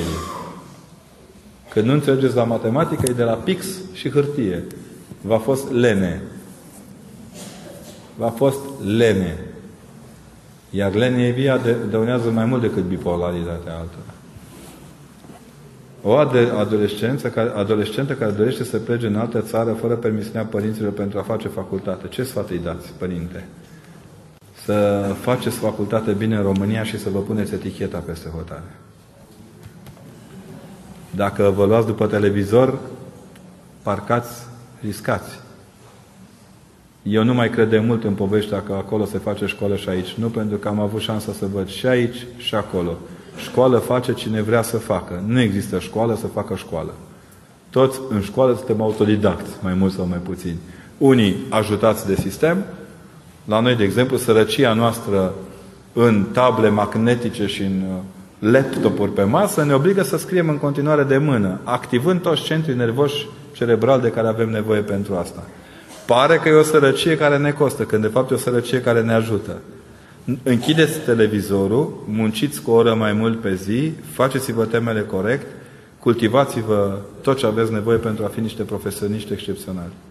L-a întrebat la un moment dat domnul Constantin Noica pe domnul Pleșu dacă iubește Germania untului sau a culturii, pleca la o bursă și a zis, sigur că Germania culturii, ce glumești, Germania culturii în bibliotecile noastre din țară. Tot ce ai nevoie să studiezi este foarte bine pus în biblioteca din țară. Nu vă luați după abțibilduri. Abțibildurile nu sunt cărți. Ce ar trebui să le răspundem ateilor care neagă existența lui Dumnezeu prin diverse argumente științifice, închizându-ne astfel gura? Păi se arată mai prăpădiți decât noi. În primul rând că ateul care susține că s-au epuizat toate cercetările științifice nu e, nu e un om de știință. Oameni de știință real știu că nu e epuizată știința. Și atunci, nefiind epuizată știința, argumentul că științific nu s-a descoperit Dumnezeu e fals. Celelalte toate decurg din asta, dar nici nu mai pierdeți vremea. Faceți crucea mare și zâmbiți. Era la școală unul care, asta am trăit eu pe pielea mea, un nene, un profesor de fizică, le spunea copilor în clasă, pe bune, că nu crede că Dumnezeu există pentru că nu l-a văzut. la care un copil, clasa șasea, da? Ce domn profesor, e ca și cum ziceți că nu există curent electric, dar dacă băgați deștul în priză, îl simțiți. Și dumneavoastră n-aveți, n-aveți, n-ați legat corect, zice, n-ați băgat degetul în priză lui Hristos. Sunt elev în clasa a unsprezecea. În ultima vreme simt cum conștiința mi s-a cam răcit. De fiecare dată când fac ceva greșit, nu mă mai simt atât de vinovată pe cât ar trebui. Mă simt mult mai, mai rea. Ce ar trebui să fac? Să nu vă judecați așa astfel. Fiți cu minte că nu faceți lucruri rele. Încercați să nu fiți bună și nu vă iese. Atât. Keep calm. Zâmbiți mai mult. Încercați să vă înțelegeți. Scoateți-vă din când în când la o înghețată. Nu numiți rău ceea ce doar vi se pare, ci doar ceea ce este. Pentru că jocul dracului este să spună că el nu este acolo unde este, ci în altă parte unde ar putea fi. Mamă, ce aici! O să vin mai des, că sunt prea lui ăsta, da? E un caz medical. Părinte, o soție care se îmbolnăvește și o nouă sarcină i-ar pune în pericol sănătatea. Are dreptul să-i ceară soțului abstinență? O soție poate să-i ceară soțului orice. Dar nu poate să-i ceară. Trebuie să se împreună sfătuiască. Da? Deci doar dacă vă împreună sfătuiți. Că s-ar putea vecina să nu iubească abstinența vecinului și să aveți o problemă la gard. Sunt situații în care medicul recomandă femeii să se păzească de a mai face copii, ceea ce nu e acceptat de biserică din cauza sănătății. Sunt exemple. Mi-a dat aici. Acum să vă spun, medicii au și părerea lor care trebuie respectată fără îndoială, dar un medic care te îndeamnă la păcat nu e medic. Medicul găsește o soluție în spațiul tău de gândire. De exemplu, nu-ți spune uh, ocolește făcutul de copii. Spune, încearcă să postești un pic mai atent. A? Nu știu de ce suntem atât de, de siderați și cenzurați sexual. Suntem o biserică liberă. Vreau să mă înțelegeți, preotul nu e ginecologul dumneavoastră, da? El e un tip care poate să gândească împreună cu dumneavoastră, dar nu în locul dumneavoastră. E ca faza cu vaccinurile. Mă întreabă, părinte, îi vaccinăm noi, pe treaba mea asta? Eu pe al meu pe unul l-am vaccinat și pe a doua am vaccinat-o. Primul a avut probleme, a doua n-a avut probleme. Dar mi-am asumat responsabilitatea. Nu, nu dați vina pe biserică când nu vă iese. Asumați-vă, stați lângă noi.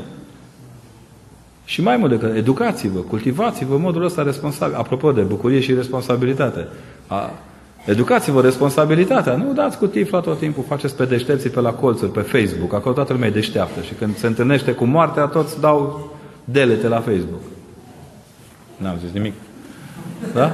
Deci fiți un pic atenți. Fiți un pic atenți. La a doua venire a Mântuitorului va veni pe norii cerului. Așa scrie. Dar dacă farisei aveau scris așa în legea lor și ei credeau că va veni cu o armată, acum poate s-a tradus greșit. Nu, nu s-a tradus greșit. Fariseii aveau o părere foarte bună despre cunoașterea științifică pe care o aveau, ca și cercetătorii britanici, care au foarte mare încredere în cercetarea lor științifică. Scriptura este simplă. Când spune că vine pe norii cerului, nu înseamnă că sosește cu F paisprezece și se bate cu Suhov douăzeci și patru, da? Arată clar că Dumnezeu vine de sus. Și vine de un sus pe care nu ni-l dorim. Uitați-vă la tot ce se întâmplă în România în ultimii ani. Piețele pline de oameni sunt mutate așa. În față, în spate, în stânga și în dreapta. Niciodată în sus. Adevărata libertate a României va veni când piețele o vor lua în sus. Și vor înțelege că dincolo de blablauri, de miștouri, de ironii, de culturi paralele, vom avea nevoie real, real, să fim oamenii lui Dumnezeu, să ne atârnăm inima de cer. De unde vine Hristos, de acolo ne vine și izbăvirea. E limpede. Ce corte, ce corte să facem atunci? Ce ar trebui să facem atunci când ne simțim singuri și căutăm afecțiune unde nu trebuie? Păi cine vă pune să cauți? E ca la, te duci la veterinar, mă doare dintele. Ăla e veterinarul, nene. Oamenii lipsiți de afecțiune vin dintr-un accident genetic al propriei lor existențe. Mulți dintre oamenii pe care îi vedeți că sunt triști, sunt triști că fie că au bătuți, fie au fost umiliți în copilărie. Nu toți au avut mamele dumneavoastră. Dacă sunteți oameni de treabă, pupați-vă mama și dacă nu e, pomeniți-o încă o dată. Luați-vă în brațe oamenii care v-au iubit și care v-au făcut să nu simțiți durerile și lipsa de afecțiune a celorlalți. Deci mie mi-e dor să-i sărut mâna tatei. Deci mâna aia n-a dat odată în mine. Și tot timpul când ridica degetul, avea un deget modificat de la ținutul foarfecei în mână, și când ridica degetul, întotdeauna mă bucura, era semn că mă bagă în seamă. Dar nu mai mult. Nu vă luați după... Nu tratatele psihologice ne vindecă de răutatea din noi, ci afecțiunea celorlalți din jur. Când nu aveți, uite aici. Draga de ea nu refuză pe nimeni, stați cu minți. Nu refuză, Maica Domnului nu refuză să fie afectoasă cu nimeni. Dă pupici la copii, îmbrățișează oamenii la necaz. O, să știți că mai dăși câte o cuinică când ți-e foame. Preoții știu ce zic. Ăștia îmbuibați, ăștia de popi, da! Ei primesc câte o pâinică de la Maica Domnului pe săptămână, pe care și-o împart în șapte felii și îndăjduiesc ca în duminica următoare să li se mai dea o pâinică. Nu vă luați după răutăți, luați-vă după realități. Și ca să nu vă mai învinovăți și să nu vă mai tulburați, cel mai simplu este să citiți în ochii Maicii Domnului când îi spuneți că o iubiți. Vedeți ea ce zice. Ce zice Maica Domnului? Părinte, cum poate o văduvă tânără să se împace cu greutatea singurătății în societatea actuală? Nu se va împăca. Nu se va împăca. O prietenă, soția unui preot care a murit foarte tânăr, a dat-o, a scris într-o replică pe Facebook un lucru la care, că viața când îți pleacă cineva drag e ca, un, ca o gogoașă din care a dispărut miezul de ciocolată. Dacă ea trebuie digerată, trebuie mâncată, are gust uneori, dar nu mai e cu ciocolată. Nu, știți cum eu cred că Dumnezeu a îngăduit să se întrupeze în mijlocul nostru ca să ne vindece nu doar de moartea noastră, ci de moartea celuilalt. Apropiați-vă mai des de potir, învățați rugăciuni care să vă bucure și încercați să ajutați pe cei care se află în situații grele. De undeva se va ivi izvorul de tandrețe de care aveți nevoie să mergeți mai departe. Ce trebuie să ne bucurăm de vrăjmașii din viața noastră? Dați-le și un suc. Cu ceanură, nu? A te bucura de vrăjmaș e una dintre treptele de săvârșirii. N-ajungem noi din prima acolo. Nu luați liftul când încercați să rezolvați o problemă. Luați-o încet. Dar nu o luați pe scurtătură că vă rupeți gâtul. Încercați să vă iubiți pe dumneavoastră ca să nu deveniți vrăjmașul nimănui. Bine? Cum să, menținem, să ne menținem curați după spovedanie? Vă referiți la curățenia sufletească. E, nu e imposibil. Fiecare știe unde se murdărește. Nu? Când eram mici, ne, nu ne zicea mama la toți, bă, nu călca în baltă. E vreunul care n-a sărit în baltă la comanda, nu călca în, ban, în baltă. De-aia nu vă zic, ca să nu faceți opusul. Da, nu vă dau idei. Fiecare știe unde este, unde se întinează și unde se, se pun scamele pe sufletul lui. Cum ne putem recăpăta credința atunci când am pierdut-o? Cu foarte mare greutate și cu muncă multă cu noi înșine. De fapt, o credință pierdută e o credință pe care n-ai avut-o niciodată. Nu poți să pierzi ceva ce ai. Întotdeauna pierdem ceva ce n-avem. Și dacă pierdem ceva ce n-avem, înseamnă că n-am pierdut nimic. Am pierdut o părere proprie despre noi, ce cred. Stau în biserică, am locul meu lângă stâlpul din dreapta, spate, mă bate lumina la zece și douăzeci exact între sprânce, ce spai, ce perfect sunt. N-are nici o legătură cu gândirea tehnicistă credința noastră. V-ați mira. În cele mai umilitoare momente ale vieții noastre simțim cu adevărat că Dumnezeu e singurul care nu ne părăsește. Aduceți-vă aminte de momentele grele, cumplite prin care ați trecut în viață și veți vedea. Nimeni n-ar fi stat atunci lângă dumneavoastră cum a stat El. E păcat să ai pașaport cu chip? Depinde unde mergi cu el. Aveți un turist celebru la nivel local. Nu chipul pe pașaport îl face pe om transfug, ci lipsa lui de conștiință. Fiți atenți că dracul, ca să-și bată joc de noi, minimalizează lucrurile grave și le face grave pe cele de nebăgat în seamă. Cum să recâștig încrederea, să-mi recâștig încrederea în mine? Mărturisesc că mi-e teamă să mă afirm în domeniul în care activez. Poate că activați în un domeniu în care nu trebuie să vă afirmați. Mie îmi place preoția că aici nu poți face carieră. Serios. Trebuie să fii bătut în cap să crezi că poți face carieră în preoție. Preoția e o chemare. Poți să pui pe tine ce vrei. Dacă nu te-a chemat Hristos, nu simți nicio bucurie. De-aia unii vor mai mult, tot timpul mai mult. Dacă ești, dacă ești bucuros de chemarea lui Hristos, nu-ți mai trebuie nimic. Ai evitat cariera. Dacă n-ai carieră, nu faci nici carii. Și îți păstrezi dinții frumoși. De aceea, dacă vreți carieră, veți avea tot timpul fierberea asta internă. Niciodată nu veți fi mulțumit.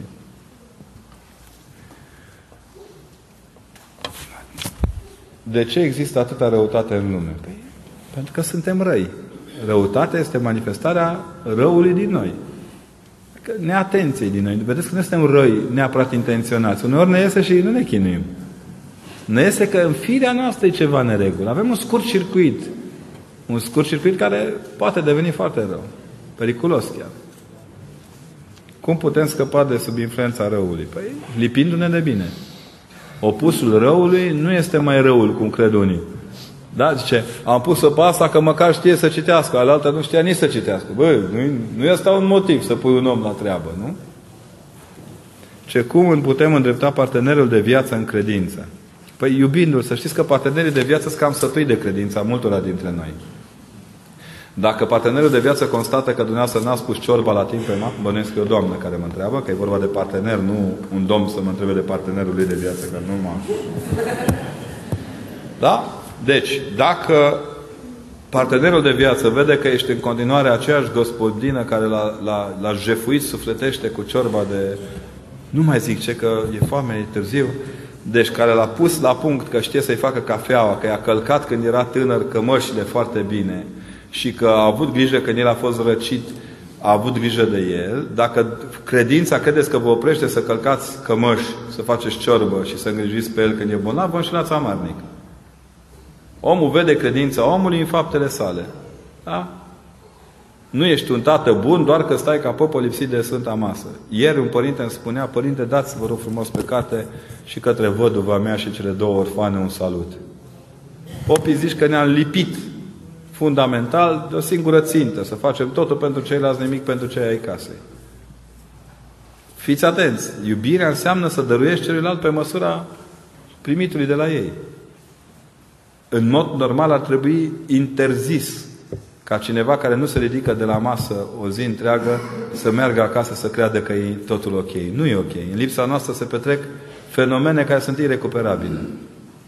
În lipsa ca, noastră ca prezență în carieră, în funcție, în vocație, copiii noștri încep să meargă fără noi.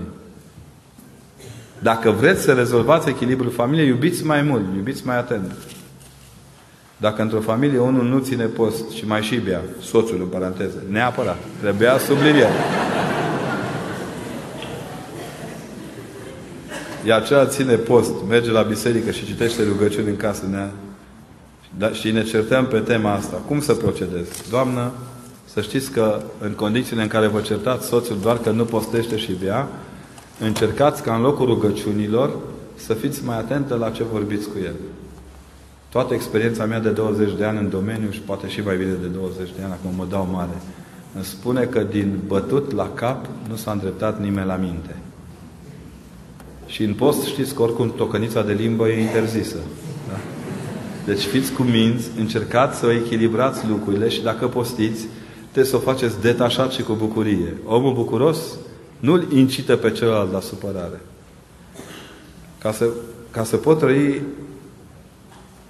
o slujbă în Hristos, ca slujba învierii sau unei slujbe unde, nu mă, unde se adună lume, eu mă bucur cel mai mult de gălăgia copiilor. Cum pot să învăț pe bătrânii de la țară să se bucure și ei de bucuria de a avea pe tineri în biserică? Țin să menționez că duminica copiii vin la sfârșitul slujbei, deci nu-i deranjează foarte mult. Părinte, n-aveți șanse să schimbați oamenii bătrâni, dar aveți șanse să îi bucurați pe copii. Eu... Săptămâna acestea am stat mult și am studiat mai multe cazuri de copii care vin la biserică și fac gălăgie, intrigându-i pe oameni, supărându-l inclusiv pe unii dintre preoți. Zic eu, undeva pe bună dreptate. Dar n-am găsit încă o comunitate creștină în România în care să zică doamnele mai în vârstă, să spună, dragă, Noi știm cât îți este de greu să fii mamă, că noi înșine am fost cândva, când era și mai slab ajutorul societății pentru noi. Uite ce ne-am gândit noi. Suntem trei doamne care am fost una profesoară, una asistentă medicală, una medic. Și uite, am vrea noi trei să vă îngrijim copiii voștri cât voi mergeți la biserică și stați să vă rugăm. Măcar o zi, trei ore pe săptămână să aveți și voi să vă odihniți. Și noi stăm, ne plimbăm cu copiii în jur. Sau soțul se spune soției, uite, săptămâna asta stau eu acasă cu copiii și vin către sfârșitul liturghiei, săptămâna viitoare stai tu acasă și vii cu copiii spre sfârșitul liturghiei. Nu spun că copiii trebuie aduși la sfârșitul liturghiei, dar e clar că ei pot deveni un factor de stres pentru ceilalți. Nu e obligat nimeni, nimeni, nimeni, absolut nimeni, să își modifice structura lui interioară doar pentru a coincide cu gălăgia din jur. Da? Toți suntem obligați, în schimb, să ne ajutăm unii pe ceilalți ca totul să fie bucurie. Eu am făcut lucrurile acestea cu câțiva dintre oameni. Gândiți la copiii bolnavi de autism. Sau un spectru autist, că nu există bolnavi de autism. Și atunci îi vedeam pe oameni cu, cu câtă superioritate se uitau și cum se uitau la amărâta aia de mamă. Să mă ierte mamele că am pus cuvântul la amărât. De parcă, ști, știți cum zicea, asta deja se vede, e păcătoasă, e rea, a bătut-o Dumnezeu. Ușurel. Ușurel. Și le spuneam tot timpul mamelor, zic, hai să încercăm să împărtășim. Îmi spunea o mamă, ea mi-a dat ideea, părinte, zice, ce ne facem că fetița mea făcea aproape paisprezece kilometri pe jos, pe coridorul de acasă. Și nu poate sta. Da? Nu, dacă o pun aici în catedrală, acolo e înapoi, vine, ce facem? Și a zis, Doamne, e simplu. În curtea facultății de teologie am cerut binecuvântarea de înalt preasfințitul și am împărtășit-o dându-i împărtășania prin mâna mămicii, că un copil în spectru autist nu primește de mâna preotului sau unui străin împărtășanie. Înaltul a stat și el și s-a uitat foarte atent la ce se întâmplă, a zâmbit și zice, să vezi că-ți vin săptămâna viitoare. Eu că pot, nu vine nimeni. Zice. Mă întreabă, Doamne, ce părinte, poți să mai aduc câteva prietene? Zic, sigur. patruzeci de oameni în sâmbătă, în sâmbătă următoare încă optzeci. Ăștia erau pierduți prin case. Erau pierduți prin indolența comunităților noastre. Nu la cei sănătoși a venit Domnul, ci la cei bolnavi. Știți cum, după o vreme, i-am văzut cum se schimbau între ei copiii. Copii care erau definiți ca fiind cu autism, au început să vorbească, să glumească. Eu am văzut cu ochii mei copil pe care a scris medicul, nu va merge veci pururi. L-am văzut pe Hristos zicând, mă, asta e părerea ta, părerea mea e că acest copil trebuie să meargă. Sau poate să meargă. Și copilul merge. I-am trimis medicului filmarea cu copilul mergând la patinaj în prima zi după Crăciun. Știți? Adică există un mod al lui Dumnezeu de a gândi lucrurile acestea. Copiii nu trebuie să fie un punct de presiune. Ei devin punct de presiune doar că nu se încadrează în, în comunitatea deja obișnuită cu tabieturile ei. Ori noi la biserică trebuie să o rupem cu tabieturile. Vă dau un exemplu. Toți, duminică dimineața, am bea, mă rog, toți, zic eu, am bea o cafea înainte de a merge la slujbă, nu după. Da? Că ora de mers se ia cu cafeaua. Și pa, ne tăiem tabietul ăsta și mergem cu minți la biserică să nu zică îngerul păzitor, Părintele Ilie Moldovan avea o vorbă, că îngerul păzitor al preotului, îi zice îngerul păzitor, uh, îngerii toți, îngerii noștri păzitori se împărtășesc la liturghie. Ei nu pot intra în Sfânta Sfintelor, dar se împărtășesc în fața iconostasului, spunea Părintele. Știa de unde zice. Și la un moment dat zice, vine îngerul păzitor, ce tu nu poți să te împărtășești. De ce? Zice, porcul tău a mâncat de acasă. Știți? Adică imaginea aceasta simpatică a, a lucrului care, care pare la prima vedere neînsemnat. Ei, copiii au în plus dreptul lor, care este fundamental la împărtășanie. Sunt la liceul la Seral și doamna dirigintă nu mă încurajează să dau bacul și mă tulbur ce ar trebui să fac. Să-i dovediți că nu are dreptate. Învățați? Noi nu dăm bacul ca să mulțumim profesorii. Noi dăm bacul ca să mergem mai departe. Da? Eu am trăit să văd elevi de liceu care au ratat doi trei ani bacalaureatul, pentru că între timp s-au schimbat regulile bacalaureatului și uh, divorțată cu un copil de unsprezece ani, unde tatăl este absent de șase ani. Cum pot umple lipsa tatălui? Tatăl nu dorește legătura cu copilul. Păi, n-aveți cum să umpleți lipsa tatălui. Încercați să fiți o mamă bună. Deci o mamă bună înlocuiește cu maximum un tată absent. Asta este sigur. Copiii au nevoie de tată și mamă, dar în măsura în care ei rămân tată și mamă. Foarte des aud femeile care sunt după ani de zile de suportat alcoolismul bărbatului și violențele lui, ce stau cu el ca să aibă copiii tată. Păi ăsta nu este tată. cu tot respectul. Nu o hârtie sau numele cuiva pe hârtie te face tată, ci efortul de a crește împreună cu el. Cum aș putea să-l conving pe prietenul meu a merge la biserică? Păi, nu știu, cu zâmbet mult. Cu zâmbet, cu atenție mai destinsă, în niciun caz trăgând de el. Prietenii ți faci și pe măsura mersului la biserică. Știți, m-au întrebat foarte des tinerii, ce de unde să ne căsătorim? Păi dacă e de discotecă, de discotecă îl ai. Dacă e din bar, de bar îl ai. Dacă e din biserică, de biserică îl ai. Deci dacă l-ați luat, de unde l-ați luat, ca să-l mutați de unde l-ați luat către biserică, trebuie făcut un efort. Dar merită. Domnul a lăsat căsătoria sau mănăstirea. Când mă gândesc că trebuie să aleg, mă blochez. Nu mă văd o persoană cu familie. Iar de mănăstire nu sunt vrednic. Pot să rămân în lume fecior? Păi, poți, nu te oprește nimeni. Cum să nu? Fecioria e o stare, nu e doar o dovadă medicament, a medicului. Sigur, noi putem să fim în lume ca și cum n-am fi în ea. Părintele Alexandru Șmema îmi povestește la un moment dat cum s-a dus la el o tânără care tot așa pendula între mănăstire și viața de familie, lucra la o bancă și ea zice, ce vrei să faci? Ce vreau să... Zice, vreau să mă călugăresc. Zice, ești sigură? Da. Bun. Un an de zile cât lucrezi acolo la tine, la contabilitate, la ghișeu, pe toți cei pe care îi primești, să îi pui la pomenit. Nu lipsești niciodată de la nicio slujbă din biserică, te spovedești în fiecare săptămână și te împărtășești și atunci se fac un mic canon. Fata după, săptămână, după un an s-a întors părinte, zice, ce s-a prins bine? Da. Mai vrei să te călugărești? Da. Continuă să faci ce ți-a spus anul trecut. Ai încă trei ani de încercare. Tu continuă să faci asta. După trei ani de încercare, fata a înțeles că, de fapt, ceea ce îi spusese părintele era o călugărie care se desăvârșea în toate ale călugăriei, cu excepția hainilor. Dar în rest, toate le împlinea ca la carte. E nevoie de oameni în lume mărturisitori. Nu spun că sunt călugării retrași sau... E nevoie de toți în biserică. Ce simțiți să faceți, nu faceți fără binecuvântare. Asta e foarte important.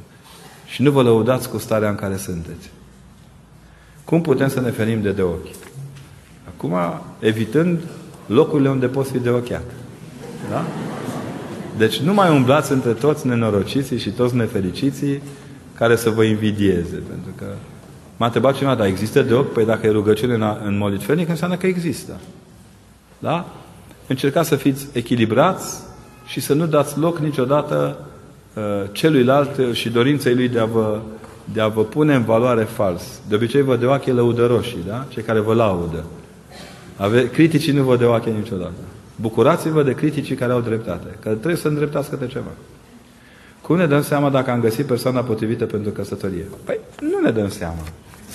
Nu ne dăm este... Am spus-o și eu odată și mi-era să... A spus că singurul joc de noroc uh, oficial aprobat în România este căsătoria, da? De biserică, pardon. Prea fericitul părinte a râs. Nu, eu acum nu mai râd când zic asta, pentru că s-a vădit că am dreptate. Este, un, un, este o încercare de a ne descoperi partea cea mai importantă din suflet când ne îndrăgostim. Să nu mai credeți că ne găsim jumătate. Omul nici jumătate cu celălalt. Omul e întreg și de o parte și de cealaltă. Nu există jumătăți care se întâlnesc. Asta e în altă filozofie. La Hristos nu e așa. Dar trebuie să învățați să nu spuneți da de mai multe ori. Trebuie să învățați să spuneți da odată și bine. Sunteți de acord cu tratamentul medicamentos îmbinat cu cel duhovnicesc pe fond depresiv? Sunt convins că așa se face. Pe când era tânăr preot în parohie, mitropolitul meu de astăzi, în preasfințitul Laurențiu, avea o doamnă foarte evlavioasă care a făcut o infecție majoră la mână, dar mare de tot, aproape că trebuia să-i taie mâna. Și toți au spus, părinte, asta vrea maslu, vrea cutare. Ea, părinte, ce lasă aici. A urcat-o în mașină, a pus-o în dreapta și a început să-i zică rugăciune de la maslu. Și părinte, dar unde merge? Spune imediat. Și când a terminat o parte din maslu, că știa pe de, știa pe de rost, pac, au ajuns la spital și a internat.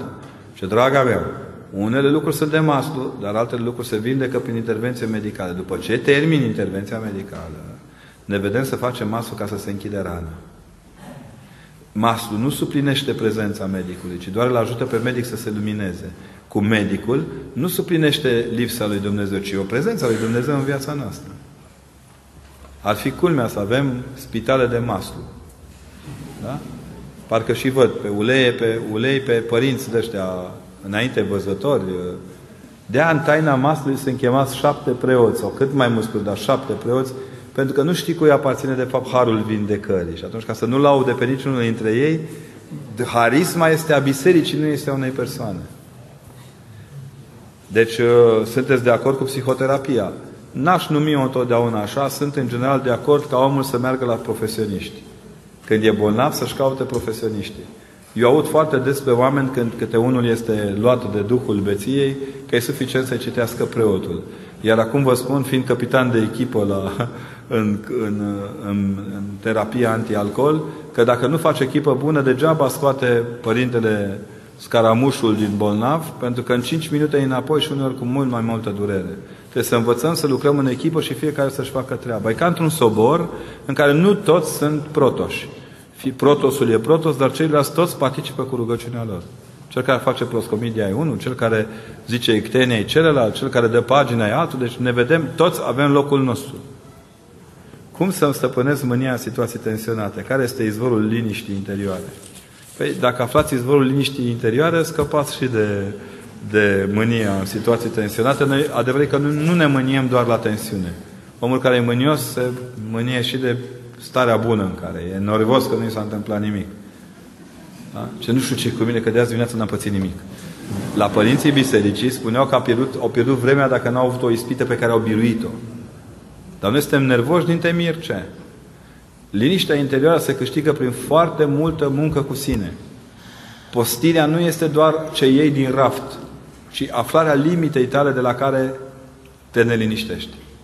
Când trăiești în Hristos împlinirea și când te lipești de Hristos, stai lipit de El acolo, nimic din ceea ce îți bruschează viața nu rămâne ucigător pentru tine. Iar, în general, când simțiți că vă crește tensiunea, cel mai important este să vă detensionați cu o rugăciune, cu un zâmbet, cu o binecuvântare. Dacă am strânge energia din diminețile de luni, când mergem la servici toți obosiți și plictisiți, noi nu, că de obicei spun că popii dorm lunea, nu dorm popii lunea. Preoții dorm când apucă. Dar ceilalți merg lunea și sunt ședințe de-astea de ce avem de făcut săptămâna. Dacă am strânge energia în care toată lumea e mânioasă ca să spună cât are de făcut, ați vedea că România ar fi așa ca o gogoașă umflată. Iar vinerea semănăm cu o lipie. Da? Pentru că noi nu știm să ne gestionăm energiile care cu adevărat pozitivează viețile noastre. Omul egal cu sine nu face exces niciodată din umflare în pene. Ori smerenia este principalul lucru prin care îți câștigi liniștea interioară. Și binecuvântarea, și hula, și invidia celorlalți, și dragostea celorlalți sunt egale. Tu, tu știi care este misiunea ta în raport cu Hristos, care te-a trimis să-ți faci meseria. Dincolo de jurăminte, dincolo de documente, de legitimații de servici, noi nu suntem doar legitimații de servici. Ce reprezintă, ce reprezintă dimineața? Soarele e una, dar dacă plouă sau ninge. Acum depinde, dacă vreți să scriem poeme despre mare și dimineață, eu cred că dimineața e semnul nădejdii. Ca oameni de la malul mării știți foarte bine ce reprezintă dimineața. Când plecau pescarii, pe vremea aceea, când plecau pescarii, asta e frumusețea Evangheliei, când pescarii plecau de cu noaptea să, să strângă peștele dintr-un motiv foarte simplu. Noaptea era mai răcoare, iar peștele adus la mar nu, nu l-aduceau stricat. Treaba era de realism al vieții. Ce însemna dimineața pentru ei când în puntea, mă, în bărci nu era niciun pește? Însemna sărăcie, însemna foame, însemna încă o zi fără pâine. Pe când dimineața în care soarele se răscula acolo între solzii peștelui, însemnau și așezare într-o normalitate, într-o, într-o necarență de, de hrană. E greu, dar pentru unii dimineața înseamnă supraviețuire. Ați văzut bolnavii cum trag să mai prind o dimineață? Cei care ați vădit, ați avut grijă de un bolnav, ați văzut cum respiră dimineața mai liniștiți? Așteaptă o nouă zi. Cum putem să-i ajutăm pe adolescenți și nu numai pe ei, cât de nocive sunt jocurile pe telefon? Păi, în primul rând, trebuie să începem cu șoferii. Ei se joacă pe telefon când sunt pe drum, de te nebunesc. Una e joaca copiilor la, acasă, când se joacă un pic acolo, că de mult s-a jucat tot un pic, și alta când ei se joacă pe telefon când sunt la volan, își caută numere de telefon, să mai dea o comandă. Când poliția a vrut să-i amendeze, toată lumea a sărit în sus. Așa se întâmplă și în viața copiilor. Cu cât vreți să-i amendați pentru jocul pe telefon, vor sări în sus, nu veți rezolva nimic. Învățați telefonul să folosească corect copilul. Sunt programe suficiente care să limiteze prezența copilului la telefon. Și dacă vă este greu să faceți asta, nu mai cheltuiți pentru copii ultimii bani din casă, pentru ultimile apariții din raft. Că la telefonul lui bunica, ăla cu manivelă, nu se juca nimeni. Dar noi, noi înșine am căzut în capcana să ne modernizăm copiii în joacă. Ce înseamnă să-L iubesc pe Dumnezeu? Cum este iubirea lui Dumnezeu? N-aș ști să vă zic în câteva cuvinte. Cred că viața noastră toată e un poem de iubire. Uneori ne ies versurile, alteori nu ne ies versurile. Suntem neatenți. Dar în poemul acesta de iubire nu-i vorbim noi, doar noi lui Dumnezeu. Dacă vreți să învățați să-L iubiți pe Dumnezeu, învățați cum vă iubește Dumnezeu pe dumneavoastră. Permanent, cu fidelitate, cu logică, cu lumină. Noi nu avem un Dumnezeu mohorât. Nu avem un Dumnezeu întristat. Noi Dumnezeu dispus să ne dăruiască din lumina Lui. M-aș urca în brațele lui Dumnezeu și l-aș întreba: Doamne, de ce ne-ai creat? Păi nu trebuie să urcați până acolo. Deschideți Sfânta Scriptură și veți afla. Nu e nevoie să faceți un efort imposibil. Faceți un scenariu imposibil de, de, de, de plinit. Deschideți Scriptura. Brațele părintești ale lui Dumnezeu se vădesc în fiecare literă din Scriptură. Cercetați Scripturile și acestea vă vor face îmbrățișați de Dumnezeu. Singura libertate posibilă, nu? E să stai în brațele lui Dumnezeu. Am trăit în pământ străin multă vreme și ne-am întors pentru a găsi liniștea lângă părinți. Au trecut ani, dar stăm din ce în ce mai rău. Un sfat. Să nu vă socotiți nici... Eu le spun când merg în Occident foarte des românilor: noi nu ne întoarcem acasă. Noi mergem acasă. Că asta e tot timpul înaintea noastră, nu în spatele nostru. Știți, se poate întâmpla să vă meargă rău pentru că n-ați fost atent la amănuntele vieții către care ați revenit. Că v-ați obișnuit cu un bine care de fapt nu e bine. Dacă vă lipsește ceva, probabil e siguranța zilei de mâine, că aici stăm noi foarte greu. Dar gândiți-vă întotdeauna că prețul de a sta lângă părinți e mai, adică a sta lângă părinți e mai de preț decât a-ți merge bine. Vă zic eu, care am întârziat cu o zi la înmormântarea tatei, nu la, la moartea tatei. A sta lângă părinți e plata cea mai bună pentru toate celelalte. Cât costă uh, bucuria părinților când vă văd dimineața în casă? Care e prețul ei? Cât costă strânsul de mână al tatei înainte de culcare? Cât mai costă în ultima vreme, că nu mai știu, să-ți spună mama cât ești de mare și de bătrân, să te pupe, să spună că te iubește. Cât costă sărutul mamei? Dacă echivalați lucrurile, veți vedea că în banca sufletească e mai mult aur și argint decât în cealaltă și că lucrurile se pot rezolva și așa. Îmi doresc foarte mult să-mi întemeiez o familie, dar gândul curvii mă apasă. Cum aș putea să ajung în fața altarului? Păi noi ne căsătorim și ca să evităm gândul acesta. Bine? Încercați să găsiți omul, oama bănuiesc, care să vă iubească așa cum sunteți și să prețuiască alte calități care sunt ascunse adânc în malderul ăsta de mizerie în care vă strecurați singuri. Și nu vă temeți. Știți, Duhul curviei nu iese cu mai curvie. Da? Iese cu foarte multă rugăciune și cu răbdare. Cu răbdare cu de sine. Am doi copii de zece și cincisprezece ani. Nu pot să fac să postească pentru că sunt pretențioși la mâncare. Nu ar mânca o zi întreagă. Cum să îi împărtășesc? Păi la capătul zilei în care nu mănâncă. Da? La capătul zilei care nu mănâncă, vorbiți cu un duhovnic lucid care înțelege această problemă, deși copiii ne seamănă. Ei sunt răzgâiați cam cum eram noi când eram mici. Numai că părinții noștri nu trăgeau să ne împărtășească. Trăgeau de noi să ne ducă la o înghețată cu trei lei șaptezeci și cinci. Da? Vafe de-aia cu napolitană. Ori acum observați, copiii noștri au o altă preocupare decât noi, sunt deja mai buni decât noi. Să știți că uneori ne e greu să fim părinți pentru că noi nu suntem părinți așa de buni cum sunt copiii noștri. Deci încercați să vedeți duhovnicul care să înțeleagă starea în care se află copiii aceștia și cum poate să-i ajute să se împărtășească. Dacă preoții, la, dacă preoții laici, opa, adică preoții mireni, n-avem, chiar preoți laici, chiar n-avem, da? Spun că nu este bine să luăm anafură în fiecare dimineață, iar monahul spune că putem lua noi, ce să facem? Păi depinde de partea cui vă aflați. În general, când aveți dubii de genul acesta, uite, înalt preasfințitul e disponibil, e tot timpul aici. Și monah și mirean cu noi odată. Că e vlădicul nostru. Întrebați părinții bisericii, nu angajații bisericii. Da? Deci părinții bisericii vă vor, vă vor putea spune când să luați anafură. Părerea mea personală este că dacă în fiecare dimineață ne spălăm pe față, ne închinăm, ne spălăm pe dinți, înseamnă că putem să luăm și anafură. Da? Dar nu luăm anafura între două înghițituri de cafea. Bine? Sau dacă în timpul nopții s-au petrecut lucruri de care Dumnezeu, îngerul și-ar, și-ar astupa ochii. Da? Că ținta vieții noastre nu e să luăm anafură dimineața, ci să nu-L rușinăm pe Hristos care s-a atins de anafură. Bine? Cum pot ierta trădarea într-o prietenie? Din toată inima. O prietenie care nu-i trădată din când în când, nu e o prietenie controlată. Nu v-ați uitat că dacă nu-i furtună, nu se simte parâma de la mal? În timpul cât e soare și e marea liniștită, toate corăbile stau la mal. La furtună rezistă doar cele care au ancorajul corect făcut. Din când în când prietenii, dar în general evitați prieteniile. E sfatul meu.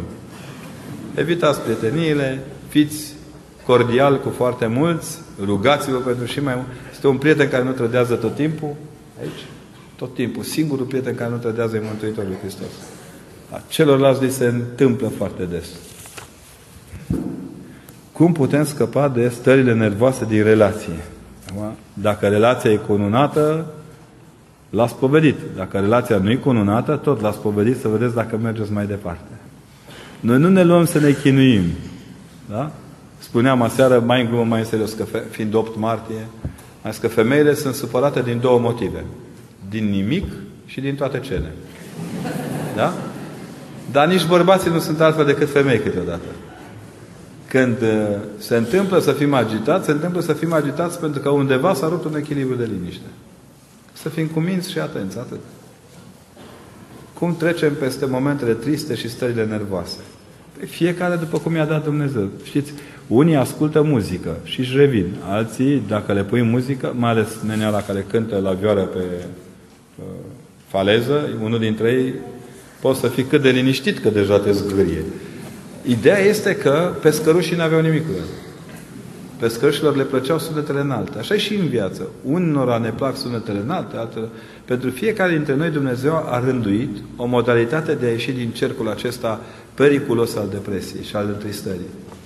Sigur că toți ne-am dorit să ieșim în sus prin Hristos, să ne bucurăm, dar Dumnezeu ne dă la îndemână mijloace fiecăruia pe măsura conștiinței, credinței și minții fiecăruia dintre noi.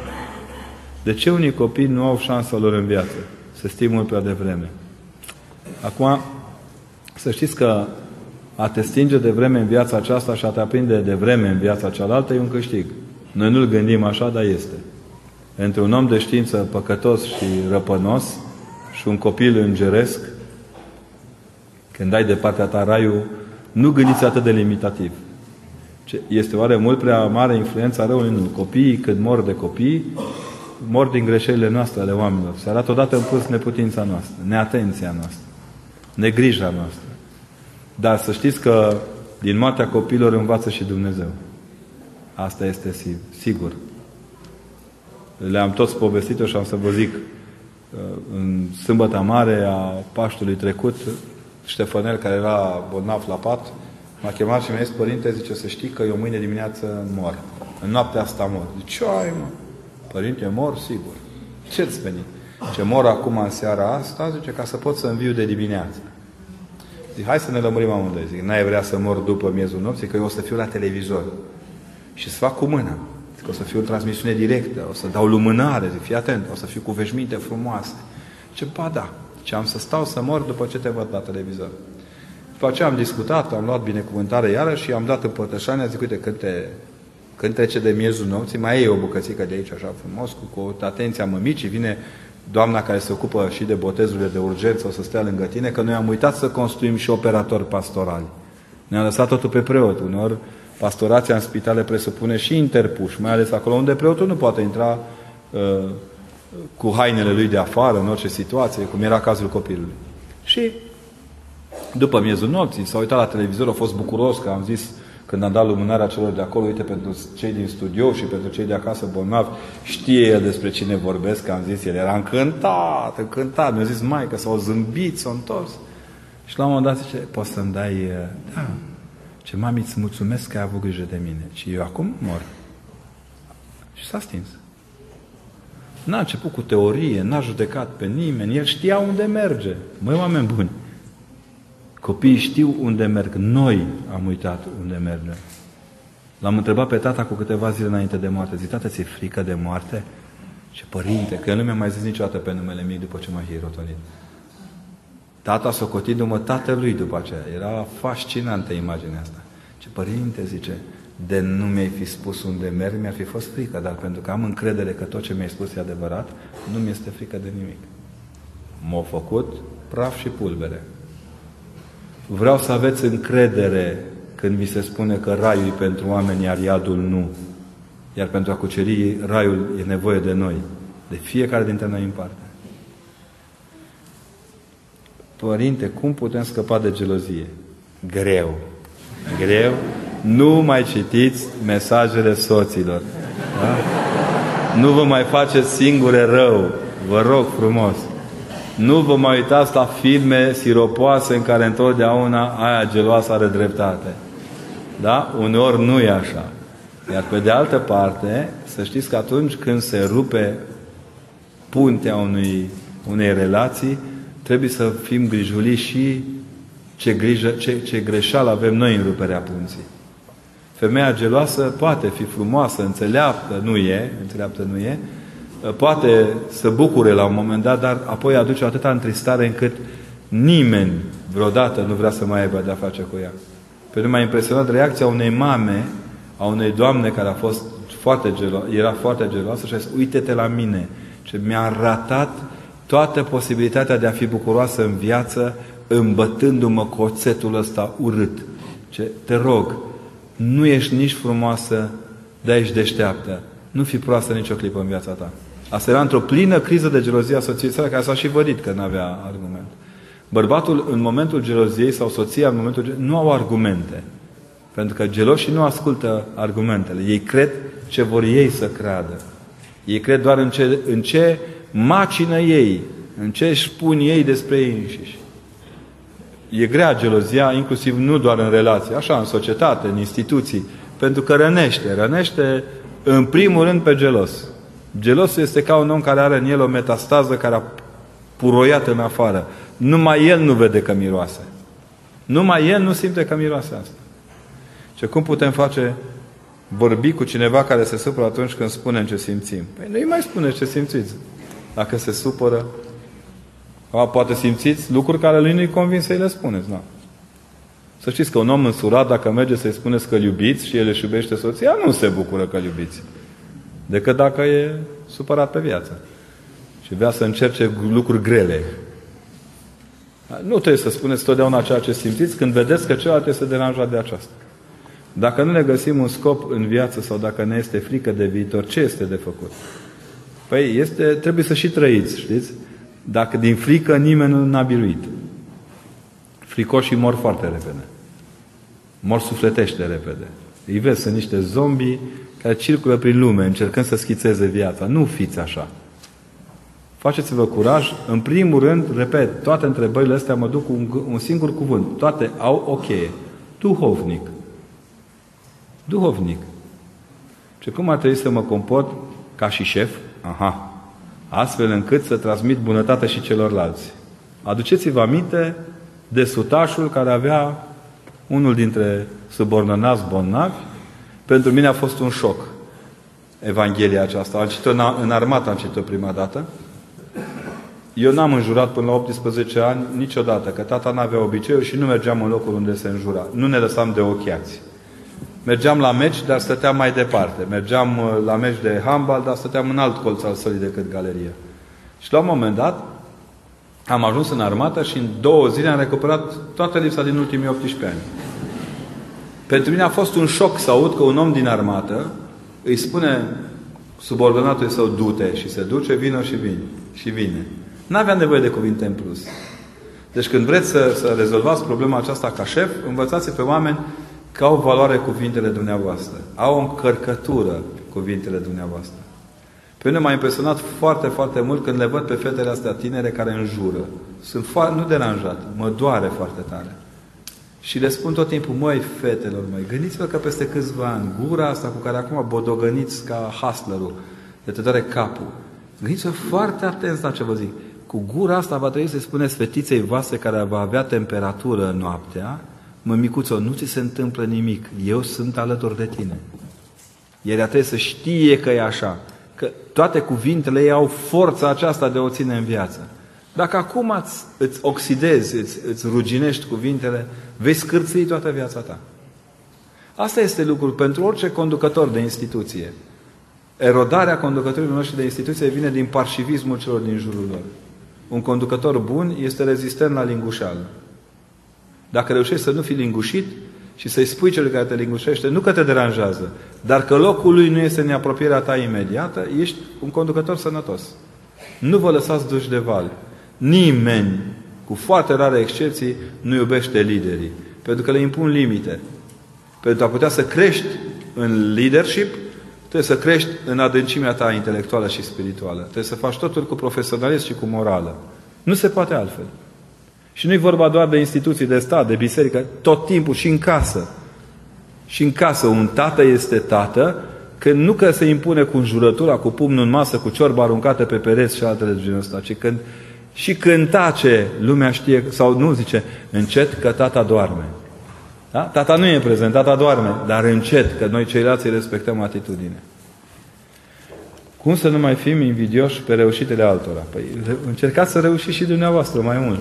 Da? La noi carierismul dăunează foarte grav creștinismului. Între carierism și creștinism este o prăpastie de netrecut. Dacă nu vreți să fiți carierist și vreți să fiți creștini, țineți-vă de Hristos. Ce puteți să ne spuneți tuturor acum în Marele Post celor din Constanța? Sincer, din inima dumneavoastră pentru inimă. Aveți senzația că v-am mincit până acum? Sau? În primul rând, să stați aproape de arhiereul dumneavoastră. Stați aproape de ierarh. Învățați că o corabie nu rezistă decât dacă este în siguranță comandantul. Învățați să trăiți toate dramele comunității cu destinderea unor oameni care știți că Hristos a înviat. Și sincer, nu vă mai luați după proști. Luați-vă după Hristos. El e lumina noastră, așa cum farul ăla când... A, ăla, nu? Așa. Când ăla. Când, când luminează noaptea peste ceață, salvează suflete, așa și biserica. Doar în momente de ceață și de furtună salvează. Farul, dacă ar merge ziua, n-ar avea niciun fel de valoare. El noaptea își vădește valoarea lui. Câtă răbdare să am până va, mă, mă va cere de soție iubitul. Există un termen limită. Băi, nu știu ce să zic. Exista în perioada studenției mele o pildă în care unul dintre profesorii noștri a căsătorit doi oameni, unul la optzeci și nouă și unul la nouăzeci și doi de ani și n-a ieșit la faza cu pișcotul. Dar în rest a fost perfect. Există la, o, la generația actuală de bărbați o foarte mare temperanță în gesturi bărbătești și datorită faptului că poți fi acuzat de hărțuire când îi spui unui om că iubește. Am ajuns atât de departe cu mizeria aceasta a egalității de gen, încât bărbatul a început să-i fie frică să fie bărbat. Fiți bărbată în cazul ăsta. Întrebați-l, mă băiete, cât mai de gând să mă fierbi? Mă iei sau nu mă iei? Dacă mă iei, când? Durata și scopul vizitei. Da? Pentru că, în mod real, generația actuală de tineri bărbați este lipsită de de creativitatea aceasta a, a, a curajului. Nu, nu fiți supărați pe ei, așa au fost învățați. La școală nu ne întreabă nimeni nimic, trebuie să răspundem doar ce suntem învățați. În licee, idem, ibidem, în viața de familie, părinții n-au timp de noi, vă rog frumos să înțelegeți ce se întâmplă ca să puteți să funcționați. În, înțelesul și, la nu ne duce, și nu ne duce pe noi în ispită. Păi, a nu fi lăsat sau a nu fi dus în ispită înseamnă mai mult decât uh, glumițele noastre pe care le aducem noi, le facem noi pe temă, înseamnă a nu mă duce pe mine în altă direcție decât în care stai tu, a nu, nu mă lăsa pe mine să merg în alt loc decât în acela în care ești tu. Îi cerem de fapt lui Hristos să se arate. E ca în armată. Stai, cine-i? Comandantul gărzii. Comandantul gărzii la mine, ceilalți pe loc. Și când se apropia comandantul gărzii, zicea, luminează-ți fața. Și apoi parola. Îi cerem de fapt lui Hristos să fie comandantul gărzii noastre, să-și lumineze fața ca să știm încotro mergem. Să nu ne luăm după cei falși Hristoși care ne duc în ispită. Care este rostul încercărilor? Pentru fiecare încercare are rostul ei. Nu există un rost general al încercărilor. Fiecare are rostul lui. Pe unul îl face mai bun, pe altul îl face mai înțelept, pe altul parcă îl proștește. Știți că noi vedem încercarea întotdeauna ca ceva negativ. Mai oameni buni, încercarea este și să fii absolvent de liceu mediocru și să devii din toată președintele unui consiliu județean. Serios, să ți se... nu-i glumă. Sau să fii un student prost în teologie și să te duci să ți se ofere posibilitatea, cine știe prin ce conti... în ce context, să ajungi director de întreprindere. Tu să nu știi nimic din ce se întâmplă acolo. Asta e ispita adevărată.